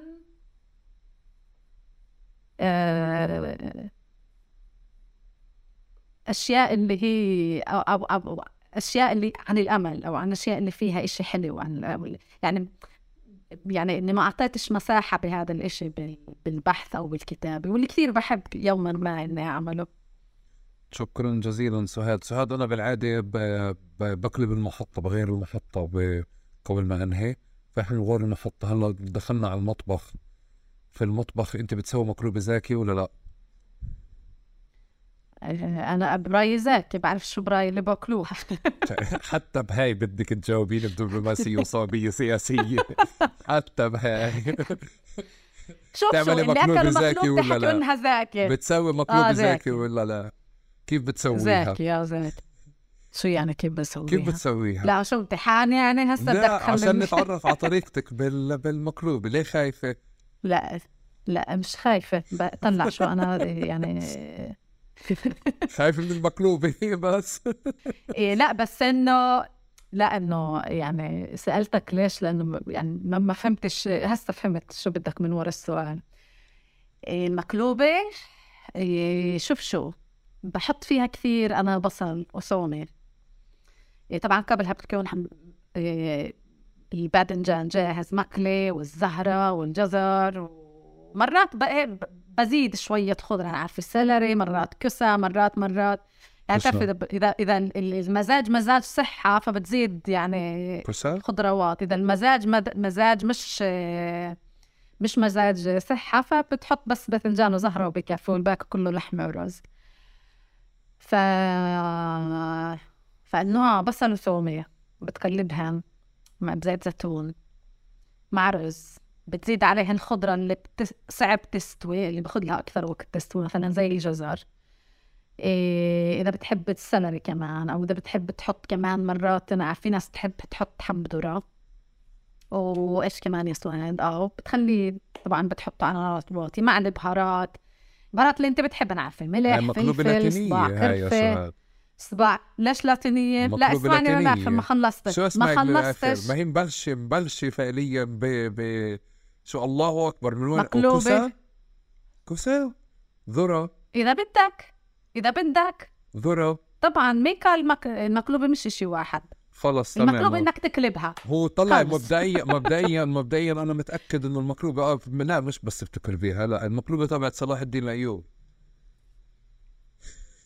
لا اسمع شو لا دقيقة هاي مقلوبة اللي هي نباتية من غير لحمة آه صح صح آه لا غير أنا يعني هاي من غير لحمة. صح من طبعا. غير لحمة. تمام. فإنه okay بتحط على بعد البهارات وكذا. إيه آه بتقدر تحط كسب المقلوبة. شوف شو آه يعني خليك مبدع وما تكونش إيه كيف بكون عم بتثبت ب... بس في الزهرة والباذنجان. في كثير أشياء ثانية بتحطها يعني. شكرا لا جزيلا. لا شوف الواحد لما بحب يصير يكتشف بتصير تحط اللي بدك إياه يعني وبتسميها مقلوبة بس تطلع مقلوبة زاكيه شكرا جزيلا. طالما فيها ثمن وبصل عفوا. وصحة وعافية. شكرا جزيلا على هذا اللقاء وشكرا جزيلا هيك على على التفكير ب... بكل هاي الأسئلة وخوضها. يعني يعني كان كان كان لقاء مفيد وطويل. وبس يعني ب... حتى ما ما قدرناش نغطي كل الجوانب اللي كنا بنفكر ممكن نغطيها يعني. بس يعني هو مرضى. بالآخر مساهمة بالسؤال على على مرأة تحت احتلال في وقت فعليا تطغى النقاشات الاجتماعية أو اختزال المرأة بالنقاشات الاجتماعية آه، وزي استسهال فهمها بالسياقات الاجتماعية بعيدا عن عن الاحتلال اللي بيستغل كل نقاش اجتماعي لتعزيز مشاكلنا. وهيك. شكرا جزيلا سهاد يعطيك ألف عافية. عفوا شكرا لك. شكرا لك. شكرا جزيلا لكم يعطيكم ألف عافية. كان لقاء طويل. آه وهيك حقل الغاء من بدايته لآخره لأنه يعني آه بيحتاجك بالنظر لكل سؤال وكل قصة باكثر من وجه. وهو بالآخر هذه مساهمة آه بالنقاش الكبير. آه هو بالآخر هذا مش ورقة بحثية ولا مرجع. فعليا بقدر ما أنه مرجع لنقاش كل واحد طالع من الخلفيه آه، ما بين ال 48 وما بين الضفة ما بين حدا شغال في الحقل وحدا بتعاطى مع الحقل آه، ما بين حدا بيناقش من تجربته وحدا بيناقش تجربته وتجارب نساء آخرين وهيك. فمتأكد أنه هذا اللقاء هو يعني رح يكون مرجع ضمن المراجعة في في اللقاءات أو في النقاشات اللي ضمن الاحتلال بسياق فلسطيني. شكرا جزيلا لكم ويعطيكم ألف عافية.